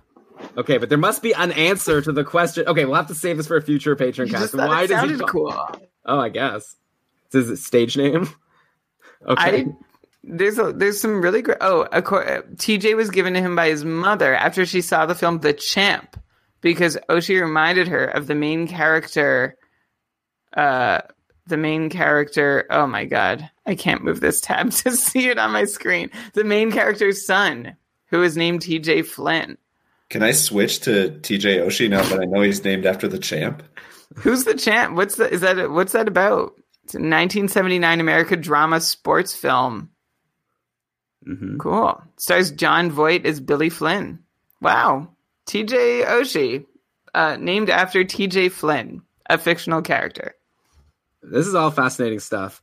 I'm gonna go to a team, so I guess I might be screwing over Lewis and maybe Brian, depending on contract situations. Uh, give me Auston Matthews on the Leafs as I think a, a safe pick. Hopefully, he has his first like, or not his first, but like a, one of his rare full seasons without an injury. He he did play his full rookie season. Uh, if he plays a full season, I think he's hitting 90 points. So I'll, Man, I really didn't want to pick fourth here. yeah, okay. I don't even know that I want to pick third here. Well, I'll yeah. take Jonathan Tonathan Tavares. Yeah. Like third and fourth here are, are pretty even. So like I have a choice here, which is to count on Mitch Marner playing a game, uh, or to uh, think he won't and go elsewhere, which is still even dicey. Like if Marner doesn't play, I'm not sure who I'm even picking, like who my third pick would be. I've got a few names here. Oh, uh, I this is one of those uh, like moments where I wish I could ask the audience, like you know, like how how close are we? It seems like Mitch Marner's dad is real stubborn. Do you care for my opinion here? Uh, yeah, I do actually, and I'm gonna try and try and really figure out if you're giving me your honest opinion or just trying to manipulate the situation to your favor. I just won't say anything, I think. Oh, come on. Well, you're, Brian- you're afraid of my psychoanalysis. I'll tell you an opinion if you want to hear it, which is that even if Marner plays like 70 games, he's probably the next best pick on the team. So it's, Okay. it depends how far, how long you think he's going to hold out. How many games did Nylander play last year, right? Like, we have a precedent for a Toronto Maple Leaf holding out, and it's not pretty. It's a sample size of one. Anyways, make your pick. Let's go. Uh, okay, I'm gonna swing for the fences here. I'm gonna go Mitch, Mitchell Marner. Okay. And it's a fun now choice for Nice. Lewis. I could think of like three different guys that he could choose between. Yes. Um, who would have, by the way, been if I if I'm allowed to keep talking here. Sorry, uh, who would have been my first choice on Toronto had he bit, had a contract. So if he gets a contract, that's a really great turn of events for me.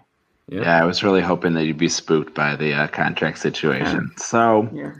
I'm going to go with a guy who did hold out last year, and I feel like we'll have a real fire lit under him, especially if he has an opportunity if Marner does hold out. And I'm going to take Nylander and see if that pays off against Brian here. Wow. Yeah, it's really interesting because we're leaving Morgan Rielly off the board, who was like a 70 Um, plus guy last year. I know I'm too worried about these defensemen, though. I think uh, the the Barrie Rielly thing. I'm just trying to stay as far as I can away from it. That's fair. Hey, a lot of people were afraid of Carlson Burns last year, and it worked out just fine for Brent Burns at his best ever season. You know, True enough. Tyson Barrie's dad is allegedly also a pill. We should definitely start. We have our friends board where we're going to connect with players, our friends, and we need to know who has bad dads. Burns was my Tyson- only good big money pick last year. My other two were total disasters. That's why I'm in tier two now. oh, actually, yeah, you might. I, I hate to break it to you, you might fall another tier, Lewis. So we'll, we'll talk after. We're thinking of making some changes to the couple uh, tiering. Yikes. But- I don't want to talk about this right now. You're going to throw me off my game. You're really gonna you're really gonna kick Lewis out of tier two mid episode, eh? That's, uh, I know I'm not to curse on this podcast, but uh, no, we'll, we'll see what happens. You know, a lot, sometimes people like don't come back, and so if people get to get bounced back up. that's what I'm relying on. Oh, Jesus. I will happily curse for you on this podcast, Lewis. I'm not afraid. By the way, Kakufo, keepingkarlsson.com. so, oh, anyways, but what am I saying? Don't sign up for it, especially if you're in one of the higher tiers, please. yeah, e- but if you did play last year, you still have to sign up. I always have to remind the patrons of this because people always ask, like, I don't know if you want to come back or not. So you need to tell me by signing up, and there's a link uh, in the Facebook group. Make sure you register before September 12th, and then you'll find out what tier you're in. But yeah, we're kind of thinking of maybe trying to let the people who did well in the lower tiers jump up as opposed to like being stuck in tier five forever unless you like win or come in second. But we'll save that for a separate discussion on the Facebook group. Lewis, you should have done better last year. Okay, so now Ben has a first pick in the next round. If it helps, Lewis, I don't think Jade is going to come back, so maybe you will. You'll be able to keep her spot. I don't know. Um, I'm going to go Winnipeg here. I really don't want to be outside the top two. and uh, so I'm going to take Blakey Wheels. Damn, a fourth on Winnipeg. That sucks. All right, easy pick for Brian. Uh, well, it's too bad Troop is not in Winnipeg anymore. I would definitely take him here. But seeing as he's gone, Are you joking? I'll have to go with uh, Mark Scheifele. and actually, I take it back. Fourth on Winnipeg is fine. I don't know why I was complaining. I would actually, I think the biggest gap on Winnipeg is between second and third. Like, I'm happy to have Agreed. Scheifele and Wheeler, and then I think you're you're in dicey territory. Not dicey. Come on, the next pick is pretty obvious. to me. Lewis is just still reeling. Like, you should not have dropped that on him, especially before we finalized anything. My Like, real, my real issue is I am facing the choice between a player that I drafted last year in Cupful with a big chunk of money and who really sucked except for one game when I played against Brian and incinerated him by like 75 points, um, or a Michigan product. Uh, I am going to go with Patrik Laine. I think he's not going to hit like 15 posts and crossbars like he did last year. That just seems impossible to repeat. And I think just like my guy, Willie Nyla- Nylander, Nylander, uh, he's going to have a fire under him. He's going to hit 20 posts this year. That's funny. Okay. Uh, yeah, sorry about that. I'm just kidding, Lewis. You'll probably be you'll probably be in tier two. You'll be okay. I'm fine. You know what? I will roll with the punches. but the, all the you're, whole all you're doing is delaying the reunification of me and Davey B up in tier one. Uh, and if you really want to do that, that's up to you. I mean, if you win tier three, you're back in tier one anyway, so it doesn't matter. Okay, you still have to win next year to get back in. Next, I get to pick fourth pick on Winnipeg. I got Kyle Connor, who probably is a safer bet than Patrik Laine after that weird season last year. I feel like Kyle Connor was like 65 plus last year. Maybe he could even get to 70. Top line, hopefully still with Wheeler and Scheifele, and he seems to have locked in that top power play spot with those guys in line. So not so bad. Fourth pick, Kyle Connor. I'll live. Okay, Brian. Now you at six one, half dozen the other with him and Laine this year. Yeah, it could definitely go either way. Obviously, in a regular league, maybe you would jump on Laine because he has like the goal scoring, which is usually more valuable and like more shots and even hits and all that good stuff. So, uh, but here, I think for points, yeah, it could definitely go either way. That's what I thought last year. Yeah. uh, you still got 30 goals, just you got them all in one matchup against Brian. if you got to pick your spot, that was pretty tasty. Yeah, hey, Brian didn't make the playoffs, so uh, he could blame it on that one matchup. So you Relegate Brian instead of Lewis. I just think Winnipeg should play all their games in Finland. Okay, Brian, so where are you going now? Isn't it Ben? Uh, it I is. picked Winnipeg. He's picked Winnipeg. Yeah, it's you. Oh, right. Uh, great. I'm gonna go Carolina. Give me a Sebi Aho. That is so rude, Brian. What the hell, man? This is another one where I definitely didn't want to be third or fourth. Give me El Nino, Nino Niederreiter. You know, I'm just Ben. I'm sorry. I'm just trying to avoid the teams that I want to be in your position on. Hmm.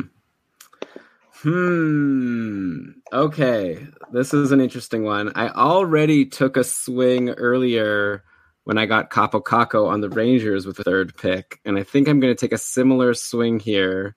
Not on a rookie. I'm not going Martin Necas, but I am going to go Andrei Svechnikov here. Oh my god. Thank you, Elon. I will What? happily take Tavo here. wait, Wow. sorry, wait, sorry, wait, wait, wait. No, I it's didn't realize that over. Lewis took Niederreiter. There's no, No, take you back. can't come back. What the I could not have been more clear.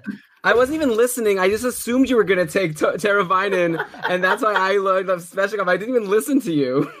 Yeah, pick's getting disrespected. Man, this is a tough night. Why did you pick Nieder- Niederreiter over Teravainen? Uh, Elon, you, I you, like I think there. you think that's crazier than several other people, including myself, do. So Ben gets Teravainen in the fourth spot. Oh, wow. I made a mistake. I clearly would rather have Teravainen. If you look at my projections, it's very clear, but fine. DM me later, Elon. We'll work out a trade. No, no. By the way, should, Louis- Elon, Elon should get Tara in. I like this is too this is too cruel. No, it's I can't handle it. It's fine. I'm gonna win anyways. I have a great team. But uh, by the way, Brian, I have to tell you, like, and I guess Lewis also, you guys are too high on Niederreiter. Like, I'm sorry. Like, he had Wrong. one good season and he had one good run, and the rest has been terrible. He's not guaranteed to be on the top line. He was terrible in the playoffs last year. He totally disappeared. I could definitely see Svechnikov bumping him from the top line. Maybe he holds top power play, maybe not. Like, I think you guys so are en- way. enjoy Svechnikov then. If Yeah, the I would rather have Svechnikov than Niederreiter. That's the, what I thought the decision was, and it was a. That's thought- wild. We'll see. You guys I'll are take- way I'll too take into. some side action on that one. If Yeah. if playoff is all that matters, you should have already picked St. Louis and taken uh, Schenn already. I'm just saying that uh, people who are super confident in Niederreiter, I'll be happy for them to draft him, and I'll take someone safer. I don't know if it necessarily, you know, Svechnikov is is a much more sure thing. Obviously, he's also a risky guy, but uh, Niederreiter had like a what a good 20 game run or whatever it was, and people are like thinking that he's like a guaranteed. Brian had him pegged for like almost 70 points in the almanac, which I think is. A I little mean, and no, you're just giving away the almanac for free at this point, by the way. And also, uh, like, please, maybe you should re-listen to it yourself. By the way, that we did give away that chapter for free, Brian. So. I'm going to be emailing your employer, Elon. Please. Okay, don't bring that up. Okay. Uh, so that means that uh, so since Ben went no, Brian went first there, I made a dumb mistake by not listening to who Lewis was picking. And now Lewis, you get uh, to make up for your terrible pick by getting a first pick now. All right. I can't Um, believe Ben just got a second. Like, there, there you go, Ben. I knew this would work for you. Thank you, Brian. all right. Okay, Um, no, that's cool. I think that I'm going to go with uh, a team near and dear to our uh, podcast host hearts, and a team that I think uh, just has really not a whole lot to pick from. Um, besides maybe this top pick, uh, I'm going to take the man who's going to have every opportunity available to him. Give me Brady Tkachuk so I can have a pair of Tkachuks on my awesome team. Oh man, I actually thought you were going somewhere else. Uh, I'll tell you when that other team gets it. when you said that. Like, uh, yeah, okay, that's interesting. Everyone So- was terrible. I thought you were going to a team that also doesn't score a lot of goals. Anyway, Mhm. we'll save that. So you're I don't taking think the top player on that team is going to be especially good this uh, upcoming season. Okay, we'll discuss it in a bit. So you have Brady Tkachuk. I have second pick on Ottawa. That this is definitely a team I would have preferred to have as a fourth pick because who the f knows, right? Uh, I guess like the smart money would say to just take Chabot. So I'll do that. I'll take Chabot. I had Chabot too, also. But uh, I do think that I am concerned because if you look at his numbers last year after the mass exodus, uh, they were definitely not as good as they were before that. So hopefully, Oh, but got it. he's also still young. Got to trade him away while he's on total fire. Yeah, get Panarin. Um, so, just asking for a friend here, are there any other hockey players on the Ottawa Senators? I know you only got through your top two on every team, but I do actually have a four deep if you'd like me to share. Uh, that's uh, that's a generous uh, assessment of how I did this. Um, I'm going to go with uh, the 45 million dollar man, or however much money they gave him last week, uh, Colin White. Yeah, I mean, I feel like the top three on Ottawa are pretty straightforward. Oh, And then that's it's just- pick two. A giant yawning abyss. I literally have two question marks after my fourth pick on Ottawa.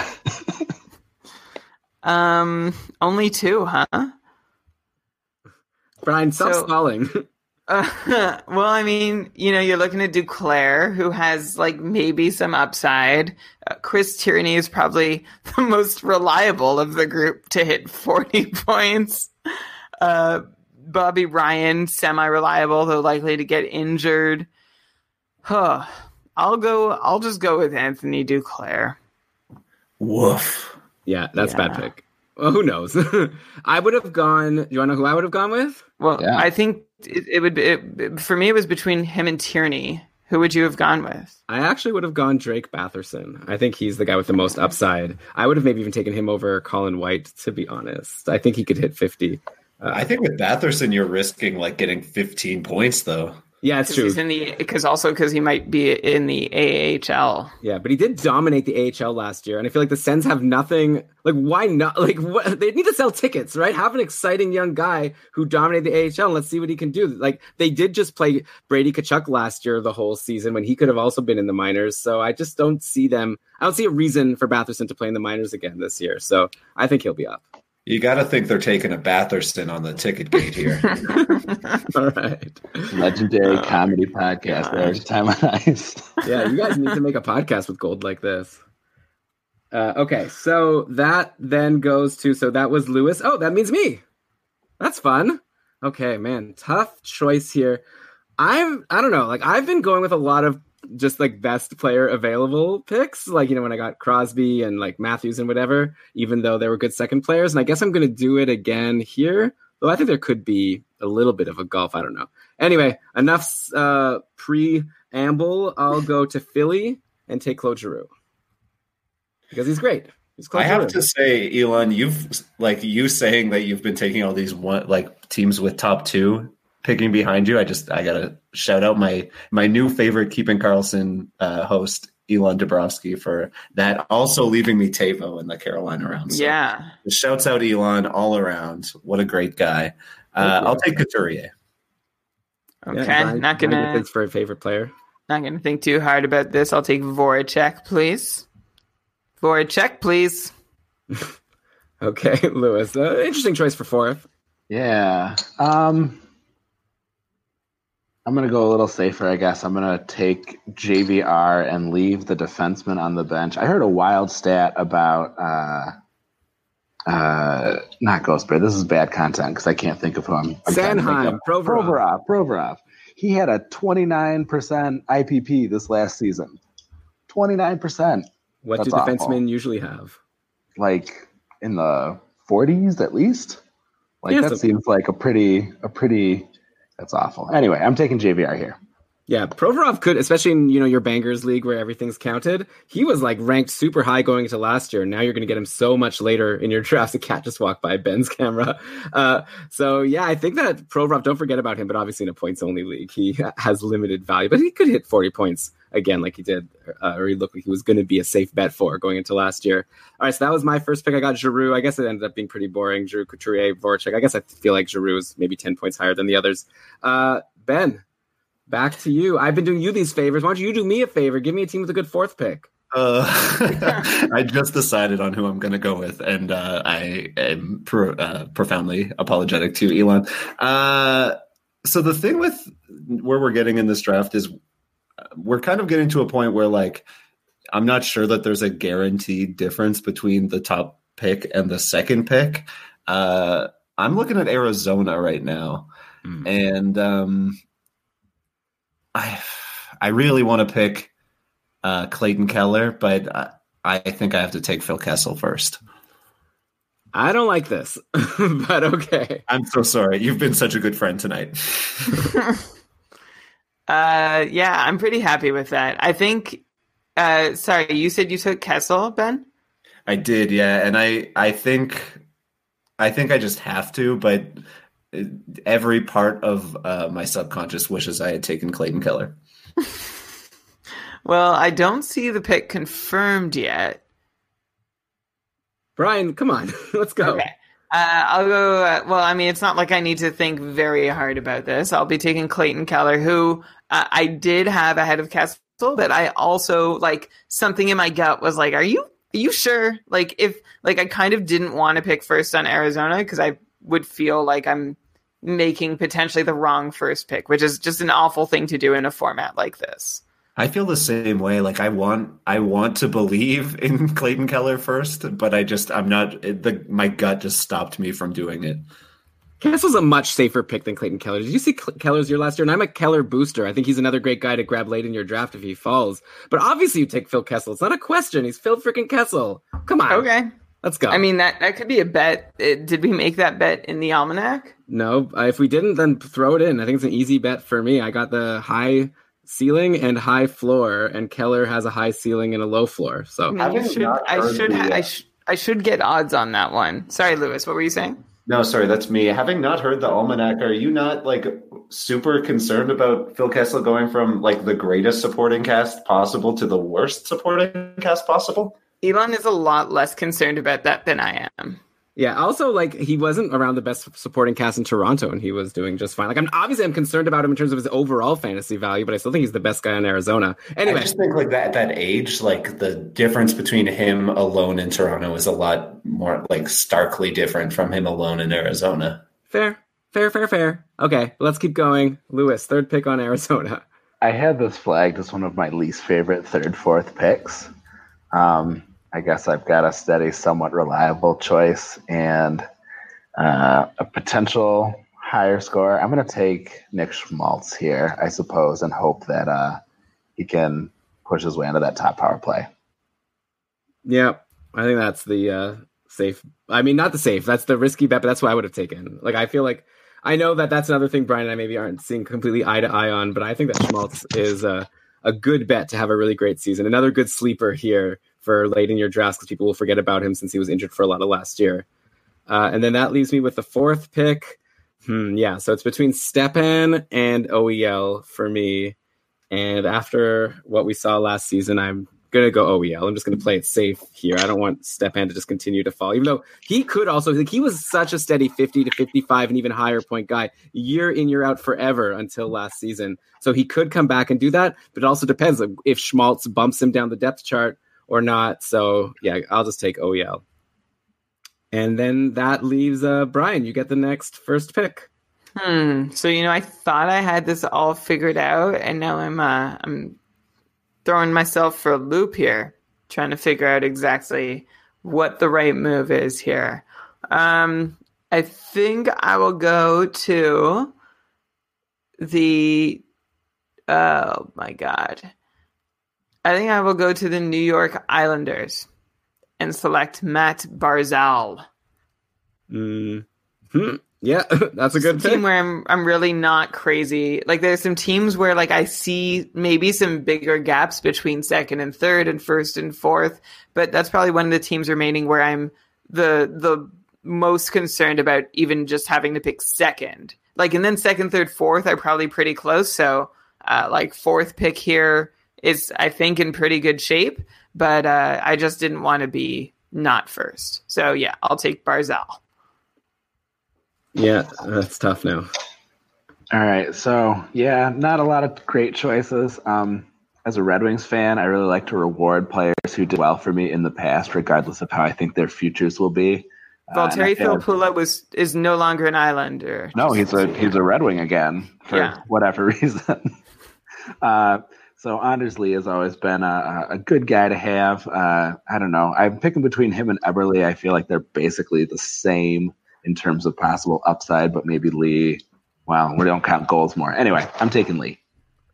It's interesting that you were deciding between Lee and Eberle because I'm going to go with someone who I really don't like having on my team, but I still have more faith in him than Eberle. I know who it's going to be. Yeah, so I'll take Josh Bailey, and then I guess Ben, if you want, you can take uh, Jordan Eberle. I also wanted Josh Bailey when when Lewis said the two that I didn't want. Uh, well, I mean, what's the difference really? Uh, I'm going to take Brock Nelson though. oh, Brian, are you like so shook right now because you Eberle's someone that you love so much? I mean, check the almanac, man, to see uh, who I would have picked between Brock Nelson and Jordan Eberle. Is that rude? No, that's good. That's a good teaser there, people. That's going to get us a sale right now. If you want to know who Brian likes better between Brock Nelson and Jordan Eberle, you gotta pay twenty bucks, and you'll find out. I'm dying to know. I'll give you all of the money. Okay, so Brian, that has Josh Bailey ever? Uh, oh, actually, that's not a good question. Never mind. Go on. well, it's your pick, Lewis, so you can keep talking. And you're muted. I uh, so that wasn't a great second choice for me for once. So I feel a little more justified in uh, giving Brian a tough choice. I'm going to go to Columbus and grab Cam Atkinson off the top. Oh. Oh. ah, this works out nicely. Elon's happy voice. I know Yeah. who Elon wants to, but Obviously. I still think I, I want to grab Atkinson here. That's good. Give me Dubois. But actually, Columbus is a team where I could see it ending up being kind of close. I think fourth pick might not be so bad. I think actually that Brian is higher on who the fourth pick will be. That actually depends who it'll be. Okay, so let's let's Yeah. wait. Let's Well, let I want to ask how much of this uh, Atkinson versus PLD is based on what you found when you were comparing Zibanejad and PLD? Oh, When you uh, looked at that hockey viz there. yeah. I mean, I, I think like Dubois, like you look at his, like uh, like what what he does offensively at five on five, and he looks uh, he looks like he could be better than Zibanejad. It's just that that power play piece was really missing, and I'm amongst those who thinks he'll get that piece back this year, while Columbus hopefully does whatever it takes to figure out their power play. So, uh, like, I think it'll be pretty close between Dubois and Atkinson. You know, this is Columbus is a team where, like, I don't really care uh, if I'm picking first or second, like between those guys, and I don't really care if I'm picking between third and fourth. Yeah. Yeah, so I pick third here, and um, I think it's a really interesting. This kind of this choice illustrates the dynamic that's at work at this kind of a pool, where it's a point pace specific, and there's no position eligibility whatsoever. Because, like, I think if I were drafting uh, drafting in a normal league, I would pick Seth Jones first uh, of the Columbus players. Um, here, I'm not even sure I'm going to pick him third. I'm kind of leaning towards uh, Gustav Nyquist. The reason I'm doing so is mainly to do with his lack of com- the lack of competition on uh, on that side of the ice. Like, there's just no other winger on the left side that's going to take that uh, that time from him. So I just think he's a lock for first power play, first line. Uh, so yeah, give me Nyquist. But if I were picking in a normal pool, like Seth Jones would be the obvious first pick of Columbus. Do you guys agree with that? Oh yeah, for sure. Like Seth Jones could even be like the first or second pick on Columbus if you're looking at defenseman value. Yeah, definitely. I yeah, know. I agree. Uh, but it's not the case, and so you went with Nyquist, which I think is an interesting pick. And I, now I'm really curious because actually, Brian, that's who I was thinking you were going to take fourth. I didn't expect Nyquist to go third, uh, but I guess uh, it makes sense. And yeah, Brian, uh, now who are you going to go with? Are you going Well- with Seth Jones or are you going with a forward? Elon, I can't believe you left him. I thought you would take him sev- second overall. I'm going Boone. Je- no, I'm not. I'm going Seth Jones. Okay.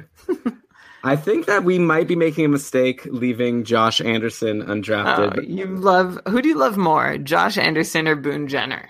Definitely Josh Anderson. Not even Your love for Josh Anderson is much better justified. You and I have our differences of opinion, though, on exactly how deployment is going to shake out and what kinds of opportunities he'll have versus Nyquist.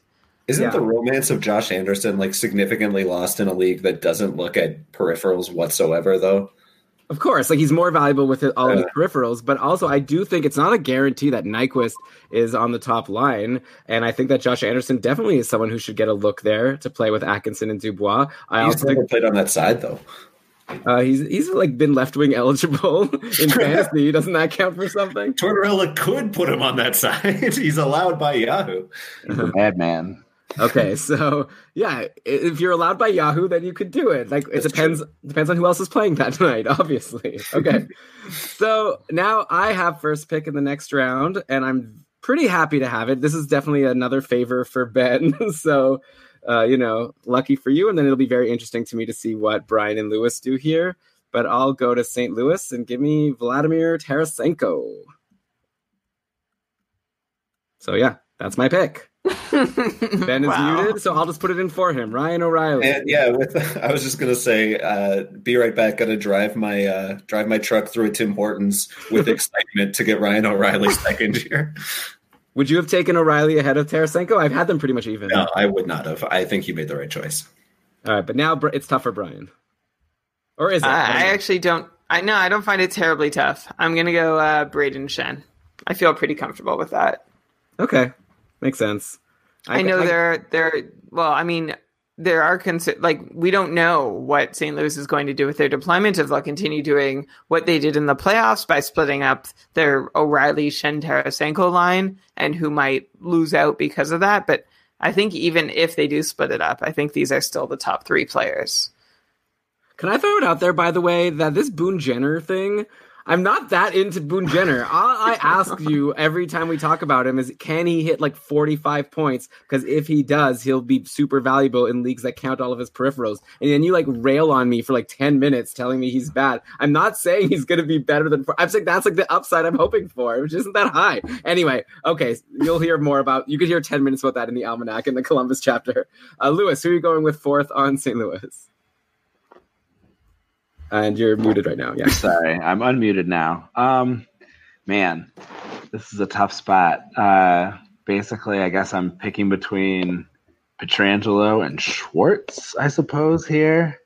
I don't really like either option. Uh, I'm trying to avoid defensemen, even though I really love picking defensemen in real drafts. Um, I'm going to pick him up here, though. I feel like he is more of a sure thing, obviously, on that top power play. I worry about Schwartz a lot. Yeah, well, Schwartz also with the injury concern. I think you made a safe choice. Another guy though that I think shouldn't be slept on too much, like David Perron had a 66 point pace last year. He only played 57 games, and uh, you'll obviously hear our analysis about him. But like, you know, he's someone that you can't ignore at this point in a points league. But he also has an injury concern, so I think Pietrangelo makes sense. Yeah, I don't I don't think he's in that top four, but I think he's someone to keep an eye on for sure. Yeah. All right. So Ben, I just did you a favor and I'm excited to get paid. Elon, I'm I'm so sorry, uh, but I don't think. I guess at this point, I'm just picking teams who I really don't want to be fourth on. Uh, so I have to go with oh. Anaheim here, and yes, uh, I'm going to pick uh, Getzlaf. Oh, shocker to me. I don't. So I don't find it that shocking. Like I, I like Getzlaf is probably one of the safer bets on Anaheim. But Ben, I thank you for not allowing Lewis to put me in the fourth spot on Anaheim. Of all the teams left, they are uh, they're the one that I'm most terrified of picking fourth on. Uh, and there's only like we're down to like what five teams after this. You know, we didn't really think this through that everybody gets the same number of first, second, third, and fourth. Okay, picks, listen, Brian, it's just for fun. Okay, relax. well, at the start, you really made it sound like a big deal. Like we're, we're going to keep track all year long. A trophy goes to the winner. 30 dollars each is at stake. The winner gets uh, a free tier. a free t- a free couple tier upgrade. Well, since we're handing out free demotions, I think maybe some free tiers should be in the offing here. Uh, is that okay. really a trophy? Is that a thing? I just think that uh, just to get back on track here, I just felt I felt like Rakell's safer because Getzlaf I worry about injury concerns, and also he had a down year last year. But of course, Rakell's had his share of injuries too. Uh, but yeah, definitely a big fall now to Lewis and I, and Lewis gets to go first, and it's probably just going to make my life easier. So thanks for making my second pick for me, Elon. I will take Rakell. Oh, you didn't even take him yet? What were you Rakell talking Welch. about the whole time then? Nobody. Oh, okay. I think that's is kind of appealing in a league that doesn't have a difference between goals and assists, which is kind of nice. Um, I'll take Kase. There's some other uh, nice potential breakouts, but uh, Kase is furthest along compared to guys who are still on the list. Yeah. Ugh, this is tough. Actually, I would have definitely would taken Kase third. I, I don't know why I said that it's a tough choice for you. I guess maybe injury concern as well. Damn. Uh, so I could go with like Silfverberg, who's so boring. It's boring. It's like a fun name to say, and yet I'm still bored saying it. He did have that strong end to the season, playing on a line with Rakell and Sam Steele. So Sam Steele is like an exciting option potentially if he's playing with Rakell, but he could also be a kind of guy who doesn't even stay on the team. Oh, great, great. I'll take I'll take Silfverberg. Sucks. This was the worst. I should have taken I should have taken Rakell instead of Tarasenko. Clearly. All right. Uh, what, ben, what did other folks have in that four slot? Yeah, who would you guys have taken? I was a, I was a uh, Max Comtois guy here. I'm curious uh, about uh, Sam Steele a little bit. I'll be honest. Mm-hmm. Yeah, I think for me it would have been Silfverberg, Steele, or Fowler as my mm. fourth, and like that's just varying degrees of risk and upside involved, right? Like Silfverberg, hopefully you'll get your 40, 45, no problem. Fowler's got a bit more upside, I think. Uh, and then uh, Steele is just a complete unknown. So he's like that doesn't really appeal to me in this kind of format where I can't change him out if I need to. Yeah, definitely. If this was a regular league, if this was cupful, I'm drafting Steele over Silfverberg all day because I feel like he has the upside to be better. But I just don't want to have to, you know, in this format where I can't drop him, like you said, Brian. Like he might even go to the minors, so it's too risky. Give me Silf, who did show a glimmer of star power at the end of last year. So who knows? Maybe he could keep carrying it forward with the help of Mr. Steele. And uh, Brian, now you get to steal the next pick. I'm blowing, clearly. It's rightfully mine. Don't make it me sound like a criminal here. fair, Sheesh. fair. Sheesh. Uh, okay. I'm going to go with, oh boy, uh, one of my favorite players in the NHL, uh, the newest Vegas Golden Knight. I'm not sure if that's 100% true, but I don't remember them really making any big signings in the offseason. Mark Stone. Cool. I go next, right? I hope. Yeah, lucky uh, you. Yeah, I'll grab uh, Jonathan Marchessault here. Hmm. He's shooing another great Michigan standout. I mean, that was another team where I just wasn't sure who the best first pick was, but I couldn't risk picking fourth on. Yeah, this sucks. I gotta tell you. like, I feel like it's so hard to pick third. Even I'd rather have fourth. Um, I guess there's no point hiding anything. Like, I guess I'm deciding between like Stastny, Smith, William Karlsson. I guess are the, my three options here. But uh, like, uh, I think Stastny's the best. I think that he's an injury concern, but I think he's the guy who is going to play with Mark Stone, and he had the best point pace last year. I hope he could stay healthy. Yeah, I don't know. It might be a swing. Give me Paul Stastny. I mean, that's, that's who I had. I'm just worried about the injuries, to be honest. So hopefully he'll be fine. And then Ben, you get to choose between Karlsson and Smith for that fourth pick, or or off the board. Yeah. Um, so I was actually picking between Vegas and uh, Anaheim at my last uh, with the first pick of the last round, and to me, it seems like having the fourth pick with Vegas was much preferable to having the fourth pick with Anaheim, uh, which I think is fair because, like, with Vegas, like, yeah, the difference between Stastny, I, I think Pacioretty is in that same tier for me. Is, is, is he significantly lower for you, Elon? Yeah, you're right. I kind of forgot about him. Well, he just had such a down year last year overall. Mm-hmm. He has good stretches, but I mean, he's definitely more interesting to me in a multi-category league sure. that also has different position eligibilities. You get the left wing, and you get the shots, and you get right. the hits. Here, yeah, a 65 point man. Maybe. I think I would have taken Karlsson in the three spot though, just because I think that he'll get that uh, top. I, I, I trust him to be on the first power play a little bit more than the others. So, yeah, I'll uh, I'll go with Willie K. Fair choice. Yeah, it's uh could go either way. Like I think Stastny could also get that top power play spot, or they could just run two power plays like they seem to always do. They definitely have the manpower to do that, and that would be great for uh, drafting Nate Schmidt. By the way, don't forget about that guy. Uh, yeah, that is the that's kind of the thing with Vegas, right? Like we're it's a lot of guesswork at this point of the offseason uh, as to what how that top power play deployment will shake out. Yeah, they made it a little easier by trading Gusev. If Gusev was there, I would have really been tearing my hair out. Totally. Uh, by the way, Gusev, member of my team, but that doesn't matter. Okay, Lewis, go ahead. Uh, you get to choose the next team. Who do we have left here? One, two, three, four, five teams to go. Yeah, so I'm looking at four teams where I, or I'm sorry, three teams where I think everyone is kind of on the same scale. One where I don't really want anyone, but can live with the fourth pick. And then I'm going to take the team where I think there might be a little more difference uh, between the top pick and your follow ups. I'm going to go to Montreal. I'm interested to hear what you think here, and I'm going to go ahead and grab uh, Gallagher first. Oh, smash him like a watermelon with a giant mallet. Oh man, I just I know Elon too well. Like with this elated cry, Lewis. Well, I think I think you just did Elon a favor. We'll see. I think I know who's going to pick, but uh, I like Gallagher here. I think I think Gallagher stable compared yeah. to this other option who might get dropped. He's already filled it in. yeah, Gallagher is very safe uh, and like great in a league that counts shots, which this one doesn't. It's only points. I think. Yeah, I, I think I agree that Elon has reason to be excited, and this is why you're a tier three Cacufo player. maybe not. Maybe not. There's nothing wrong with tier three. Also, it's it's uh, tough to get there. I'm really okay. glad I accepted your invitation to come on here tonight. Uh, I am sincerely sorry. Why are you apologizing to them, Lewis? They've wronged you. no, hey, Elon, it was Elon. I just kind of had this idea in my head when I was setting up the couple tiers that I didn't like how people who came third place in tier five had to stick in tier five. It just made okay, but Elon, we're gonna re we're gonna take a look. We're gonna make sure what we're doing makes sense. We did take a look. Don't change your mind now, Brian. you like Lewis.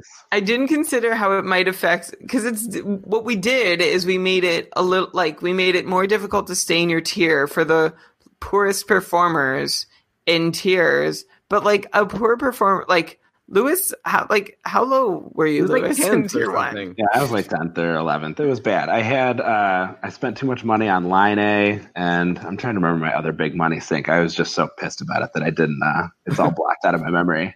Brian, but this is everyone listening. This is what it's like working with Brian. You come to an agreement on something, you're fine, and then he like after you've moved on to the next thing to think about, he's like, actually, maybe we should rethink this thing. It's just like, okay, let's just not get anything done. All right, so we're on Montreal here. Wow. Uh, Brian's anti pulling the rug out from under his guests on a live show. Call me crazy. They just want to unleash me on the uh, They just want to unleash me on tier three. Yeah, it'll be. You know what? This might actually be a favor, right? Like if you're, it's much easier to win tier three than tier two, so you have an I easier chance it's of getting much back. easier. Yeah. Then when I wear Tier my three- tier three shirt, I can be like, "Woohoo! I won tier three. Yeah, but then Tier you'll three is more competitive every year. Like let's not let's be careful not to downplay. Oh my god, Brian, just Tier relax. All right, I think it's pretty fair to say that it's harder to win tier two than tier three, and you have to win to get into tier one. So fine, okay, uh, we're on Montreal. Gallagher, Domi, Ben, your pick. Elon, uh, Lewis, you're tier one in the AVG up full. Don't don't ever get down about that. Um, I think that uh, I think that Tommy Thomas Tatar is uh, the easy next pick. Brian, you're not going to go. All right. Or Brian's screen is frozen. So it's even better. Cool. So Tatar goes third on Montreal. And let's give Brian five seconds and then we could just pick for him. Let's blame Brian for uh, Lewis getting demoted on the live show. Another fun thing about working with Brian is he has great internet, as you can tell, which is uh, really nice for, for all of us. All right. So he it looks like he might be back. Here he is. Hey, Uh, so Thomas Tatar was Yeah. was taken, which means uh, I'm gonna go. Elon, you know where you know exactly where I'm going with this. Almanac listeners also know exactly where I'm going with this. hmm Uh, oh, am I getting cold feet though? Just So it. for me, it's between uh, Phillip Danault and Shea Weber. You know, if Shea Weber was guaranteed to play 82 games, I might go him just because I'm not so concerned. And like, I, and everyone's probably shouting like, "Where's Jonathan Drouin?" Oh man, I don't know. How many is years in a uh, row can you be disappointed by Ann? what's that? How many years in a row are you willing to be disappointed by Ann? Yeah, not not many more. I'm gonna go with Danault. You know, I love this Danault Gallagher Tatar line. I know this is controversial, but I think he has a pretty good shot of being the fourth. Like Montreal's a funny team because like we're we're pretty high on them, but there's not a lot of flash up front. Like it's very possible their top scorer uh, does not reach 60 points. It's very possible their top scorer wasn't drafted. i- I'm, in this I'm draft. actually I'm gonna change my pick. I'm going Drouin. That's what I would pick. I was Don't just think- revisiting revisiting my list and seeing that I just like I couldn't see him above Danault where I had him. So Definitely Domi or Drouin over Danault for sure. Yeah, because don't forget, I feel like Brian, you just don't like young people so much. You like don't like Gen Z, I guess. Uh, Emmy's coming for Danault's spot faster than you think. I'm telling you. Yeah. I mean, it was not my last. Uh, Kotkaniemi was on your list, Lewis. Yeah, Uh, I think we got the right four guys, but yeah, I, think got him that- with. A, I've got him with a slash on my fourth pick. It's a very strange group where like there is no one who is just going to or at least it looks like there's no one who's going to run wild on opposition teams, but we're we're all feeling pretty comfortable that Montreal is kind of like maybe not quite this year's Carolina, but a team that's quietly on the up and up. Yeah, and also I think Max Domi, let's uh, give him his fair due. He was a 70 plus point guy last year. He's a really good player. He was drafted high. He had a high pedigree coming into the league, and then you know he struggled a bit in Arizona. And I'm curious to see what he'll do. Uh, now it comes to who? That was who took uh, Gallagher. That was Lewis. That means I get the pick now. Mhm. That's fun. Okay, so there's still some like big names out there, right? Just the only reason we haven't taken these teams is because we think They're the next team. yeah, like they're they're all going to end up getting similar points, but I think there's a decent spread on Nashville. So give me Filip Forsberg for Nashville. Uh, Yeah, maybe I like think- a ten point spread, actually, not that much. I think that's fair. Like it, and the thing on Nashville is that you like where some teams you're not sure who to pick between first and second. Nashville, it's like I'm not sure who to pick necessarily. Like I, of course, have my bets, but between second, third, and fourth, it's it's looks pretty similar to me. So like if I don't have the first pick on Nashville, I sort of have the fourth pick. Yeah, Yeah, I have the second pick here, and honestly, like I, there's one player uh, I'm going to thinly veil this player. Uh, they are a right wing who has played on the first line quite a bit the last few years, and I've been drafting them everywhere that I can because I think their goal scoring is going to be through the roof. But goal scoring doesn't really do a lot for you in a league that's pure points. I mean, obviously it matters, but it, it there's not a premium for goals scored uh, relative to assists. So I'm going to do something I've, I don't think I, I will do in many other drafts here, but I'm going to draft Matt Duchene second. Uh, I don't like him in a lot of leagues, but I think in a pure points league where you're kind of guessing uh, at deployment, I'll take Duchene second. Huh. You know, I thought you were going to make my choice really easy at like and pick one of the two guys I was considering. You didn't. Uh, although I think it's it's like I just said, it's pretty similar. Like once you get past Filip Forsberg as the likely guy to clearly lead Nashville in scoring, it's a pretty horizontal landscape. Um, and I guess I'll go with the guy. You know, I have a choice between a guy who has done it before and the guy who has the most upside to do it now. Um, and I think I'll go with the latter. I'm going to take Viktor Arvidsson. Hmm. I'm curious to know who you were referring to then as the guy who had done it before. But okay, let's get that last pick out. So Arvidsson, I think, is a good pick. And now, uh, Lewis, finish us off if you're ready. Well, yeah, I got an interesting choice here. Like the world's most boring center or this season's extremely exciting defenseman. Um, I'm gonna go for it. Give me uh give me Roman Josi to outscore Ryan Johansen. Yeah, I mean, he did last year, I believe. Last year, Josi had 56 points, and Johansen, what did he have? I think, I think, he had more. Yeah, he did have more. You're right. He did, but I think Josi's going to be elevated a little bit. You got the Duchene factor thrown in that could threaten Johansen potentially. Yeah, Johansen was the the guy who I was thinking of who's done it before, right? He had the mm-hmm. 171 point season, which like there are a few factors that I I think almost repeated last year in Nashville, aside from the fact that the power play was garbage. Again, check out the Nashville chapter of our almanac to decide how confident you should be in this analysis. But uh, yeah, I'm uh, like Josi is my fifth Nashville guy. Lewis took uh, Josi over Johansen because he thinks that I was correct to pick Matt Duchene second. yeah. By the way, there's Matt another Duchene guy. Going to be on this top line. There's another guy on this team who's had uh, higher paces than Josi before, and Mikael Granlund. But obviously, uh, he's not getting any airplay except for what I just said right now. So we'll see what he could do next year. It looks like he might be on the outside looking in for that last power play spot, but maybe not. That'll be yeah another team where the deployment will be interesting to see now that they've brought Duchene in. Yeah, no matter what, he's going to have a big time center upgrade. So yeah, don't forget about another guy. Don't forget about him. okay, so now that was my first. It's pick. me. It's Ben. So we've got one, two, three. Oh, I'm not going to get another Sorry. first pick. So sad. Okay. Uh, Brian, to your point, I also I was on uh, Jesse Severe's uh, Fantasy Hockey Life podcast that he's now doing for uh, Fantrax. He's sponsored by, um, and I also said that I think that Ryan Johansen's going to get the first crack at that uh, top power play line. But uh, I just think if we're talking about like pure upside, if anyone on that power on the Preds team has a shot at 70 points, I think it's most likely going to be Duchene. I'm not 100% sure that he'll end up in the first center spot, but I do just like the upside a little bit more than I like uh, Ryan Joe. So uh, anyway, um, to wrap things up here, I just really do not want to pick fourth for Minnesota, and so I am going to start Oh God! And even after I say it, I'm just like, who do I even want first? I'm gonna pick my favorite player on the team just to uh, make it easier for myself, and I'm gonna pick the gnome himself, Matt Zuccarello. Oh, great! I mean, I'm taking on some injury risk here with my boy Zachy P, uh, as everyone knows that he likes to be called. But uh, I'm I'm happy to take it on. Like he's you know I've been reading interviews with him. He's driven. He's motivated. He wants to be on a team that matters, and uh, I think he knows that he's going to have to be the guy who makes things happen in Minnesota. So I am uh, I'm quite happy to take him second.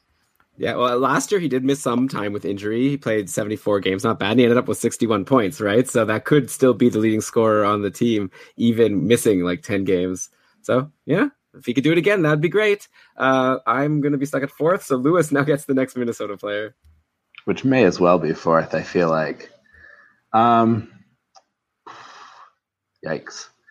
Uh, give me. I guess I'll take uh, Eric Staal. Uh, Very exciting pick. I would have been happy to have him fall to me. Now I have a tough choice. Brian loves Jason Zucker. Like I, I don't know why, but he does.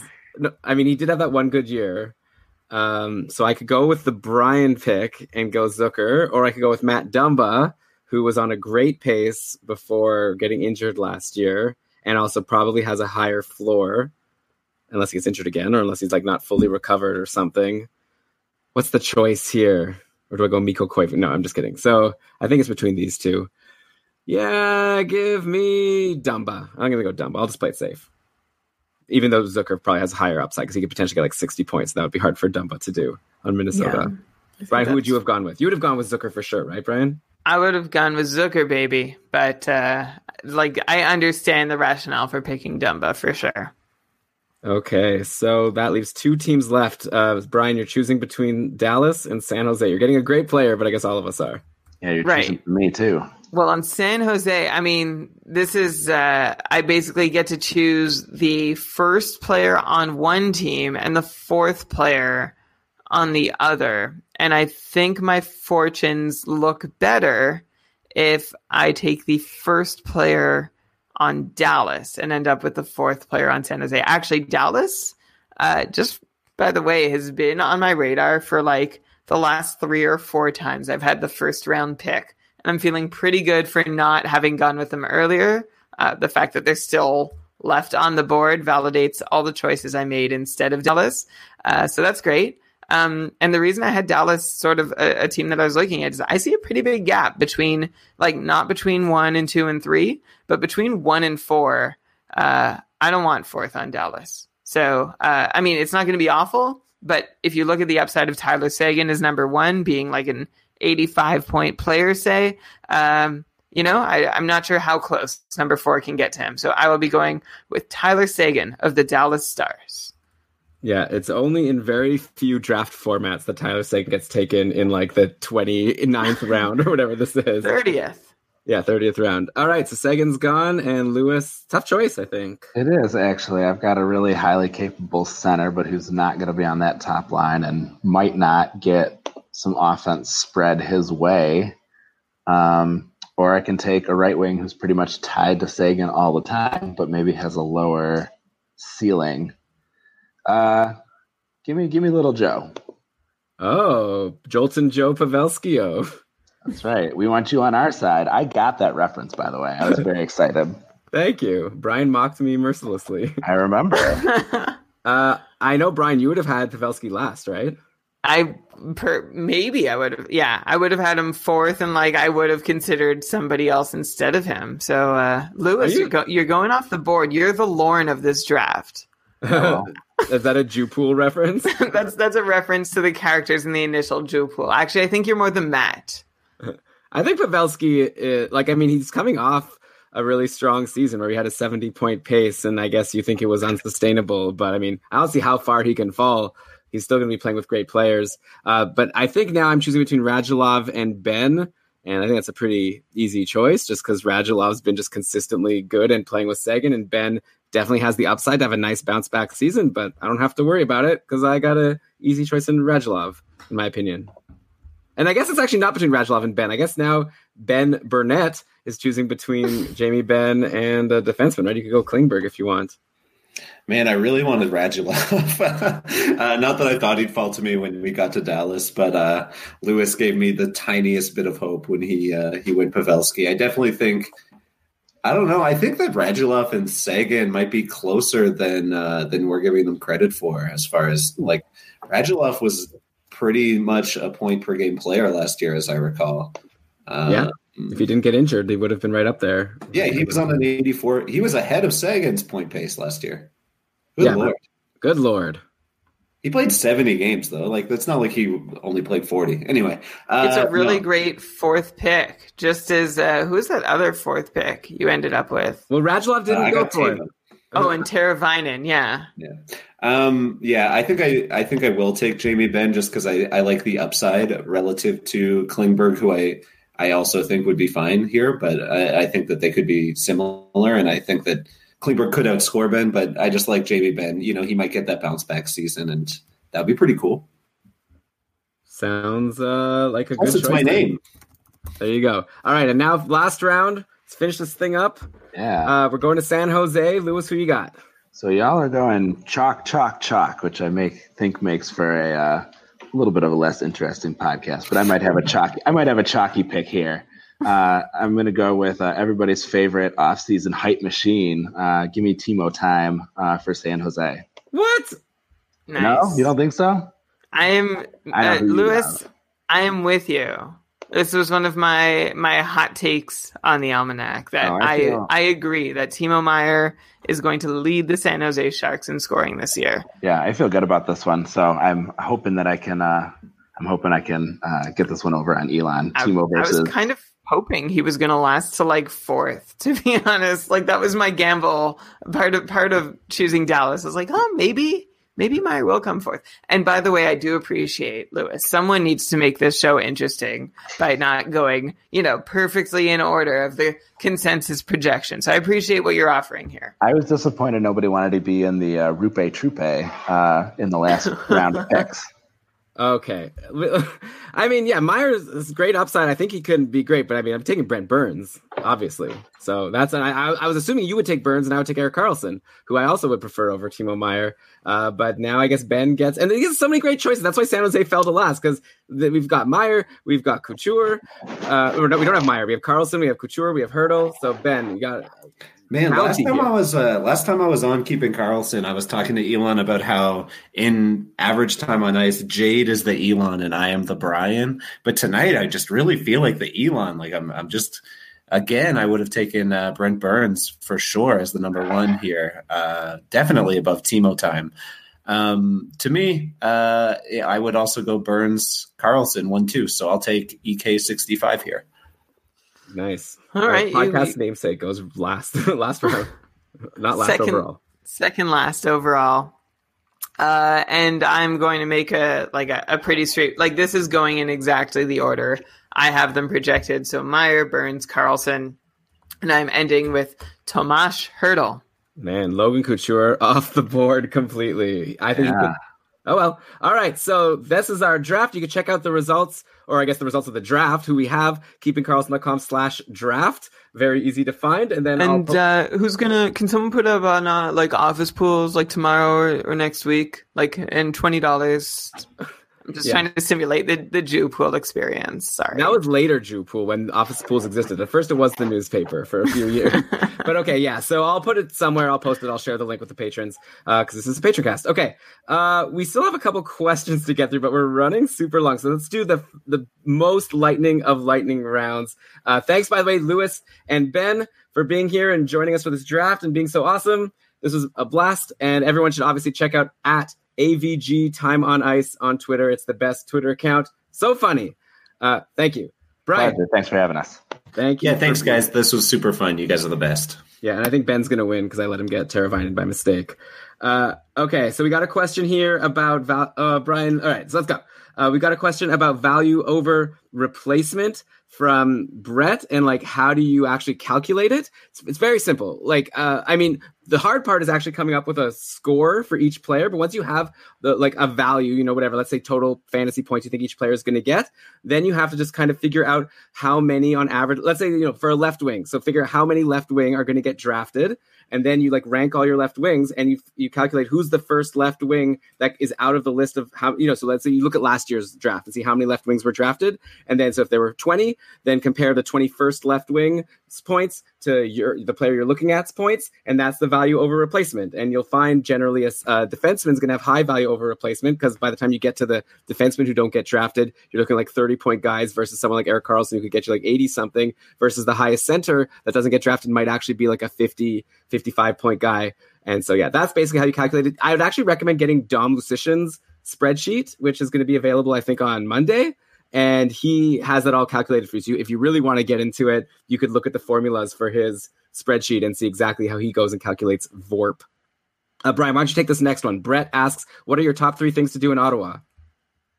Uh, mine, or or what should I suggest for others? Uh, okay, top three things to do in Ottawa. This is a very localized question. Uh, one great place to go: House of Targ. It's an arcade, and they also serve homemade pierogies. Very cool. Uh, and right next to it is a little cafe and bookshop called Black Squirrel. And right across the street is the Mayfair Theater, a great independent theater in Ottawa. Uh, so those three are all like within 10 meters of each other. So you can check those out. Um, I don't know. I think, you know what, go for walks. Like that's honestly it. Like check out neighborhoods. I would recommend uh, you know, you go over to Hintonburg, see what's happening there. There's a great donut shop called Susie Q.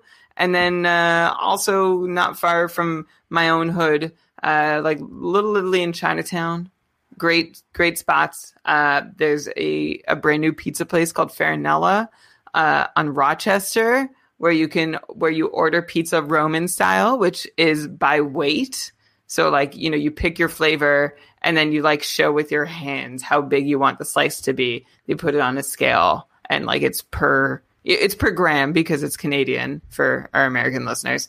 Um, That's enough, Brian. You, you only asked for top three. so We're good. Okay. Lots of great choices there. I would also throw out there uh, Colonnade Pizzeria. I think is like the best pizza on. Have you had Street. it in a while though? I, I think their quality has gone down. Well, that's a bummer. And then also Aladdin Convenience for Aladdin Convenience for a cheese pie, the most yeah. unassuming place ever in a strip mall. Just make sure you bring cash, or else you're gonna have to pay the ATM withdrawal fee. Yeah. Okay. So next we've got uh, Travis has stacked his draft this year. He's got like a bunch of picks in the second, third, first round. His keepers are Vasilevskiy, Stone, and Pettersson. How would this impact the way you draft?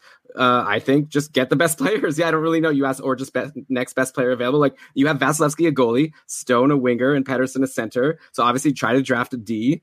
Uh, a couple, you get a couple stud D. You get some wingers. Like you're gonna be good. Like uh, just get the best player. I can't think of anything else to suggest unless you have something, Brian.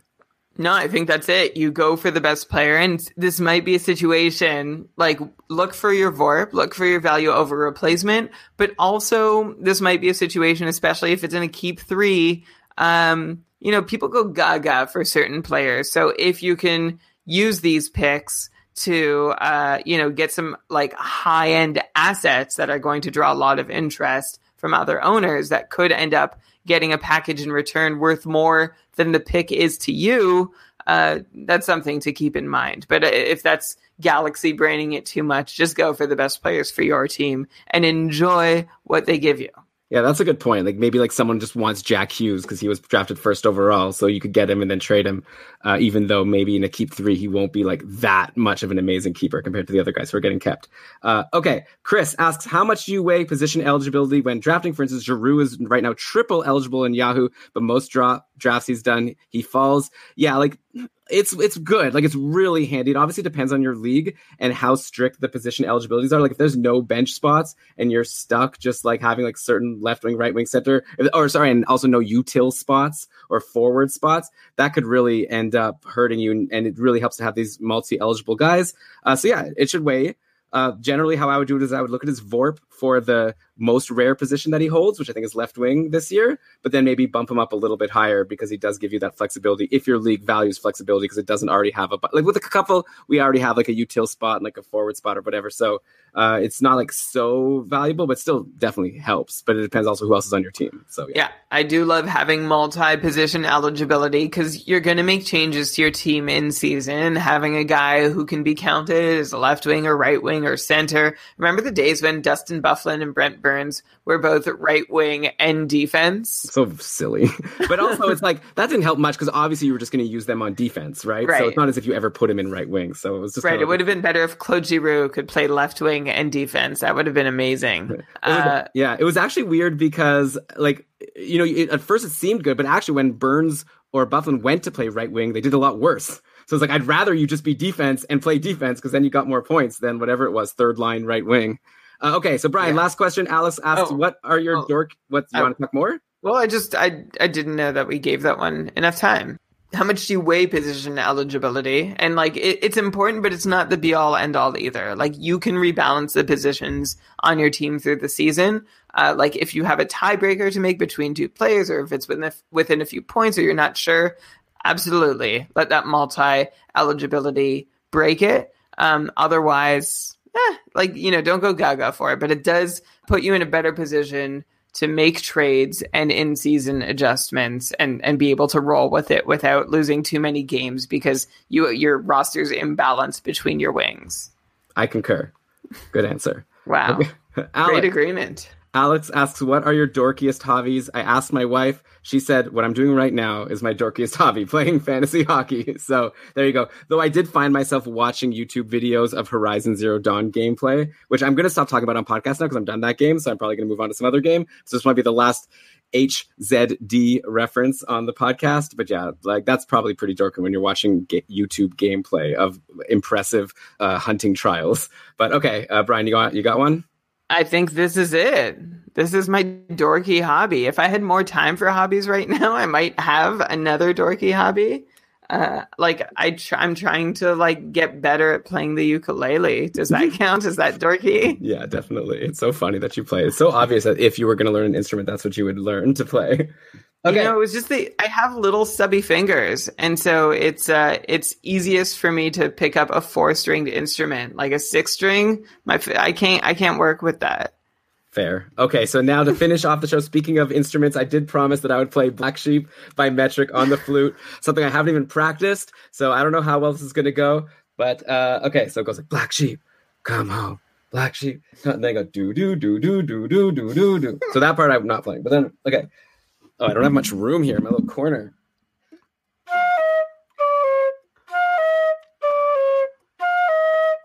Do do do do do.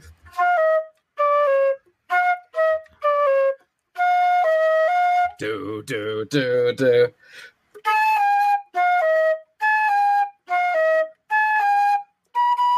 Do do do.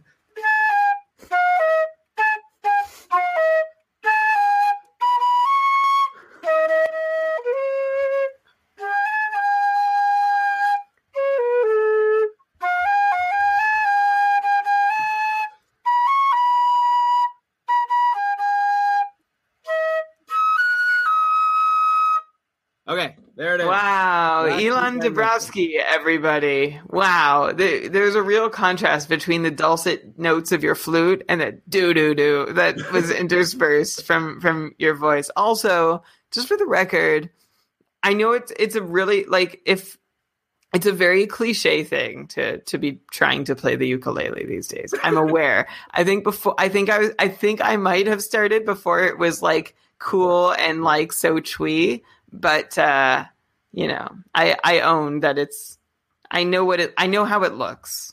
By Brian, by the way, was the he was wearing those French hats before it was cool and everyone was doing it. So I don't think that was ever cool. ahead of the curve.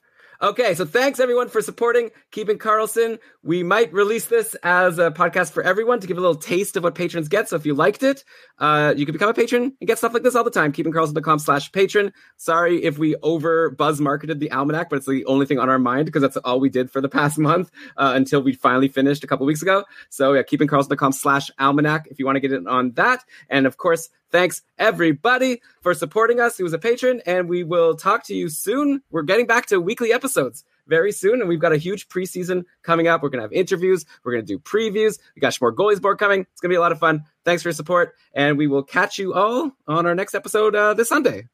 Yeah, thanks a lot for supporting us for another month. If you're a patron, if you're not, we hope you'll uh, you'll consider it. And uh, that's it. See ya. Bye. Normally, patron casts aren't that long, by the way, but we the draft was worth it. What a I, I won that, I think. Okay, bye everybody. Okay, bye.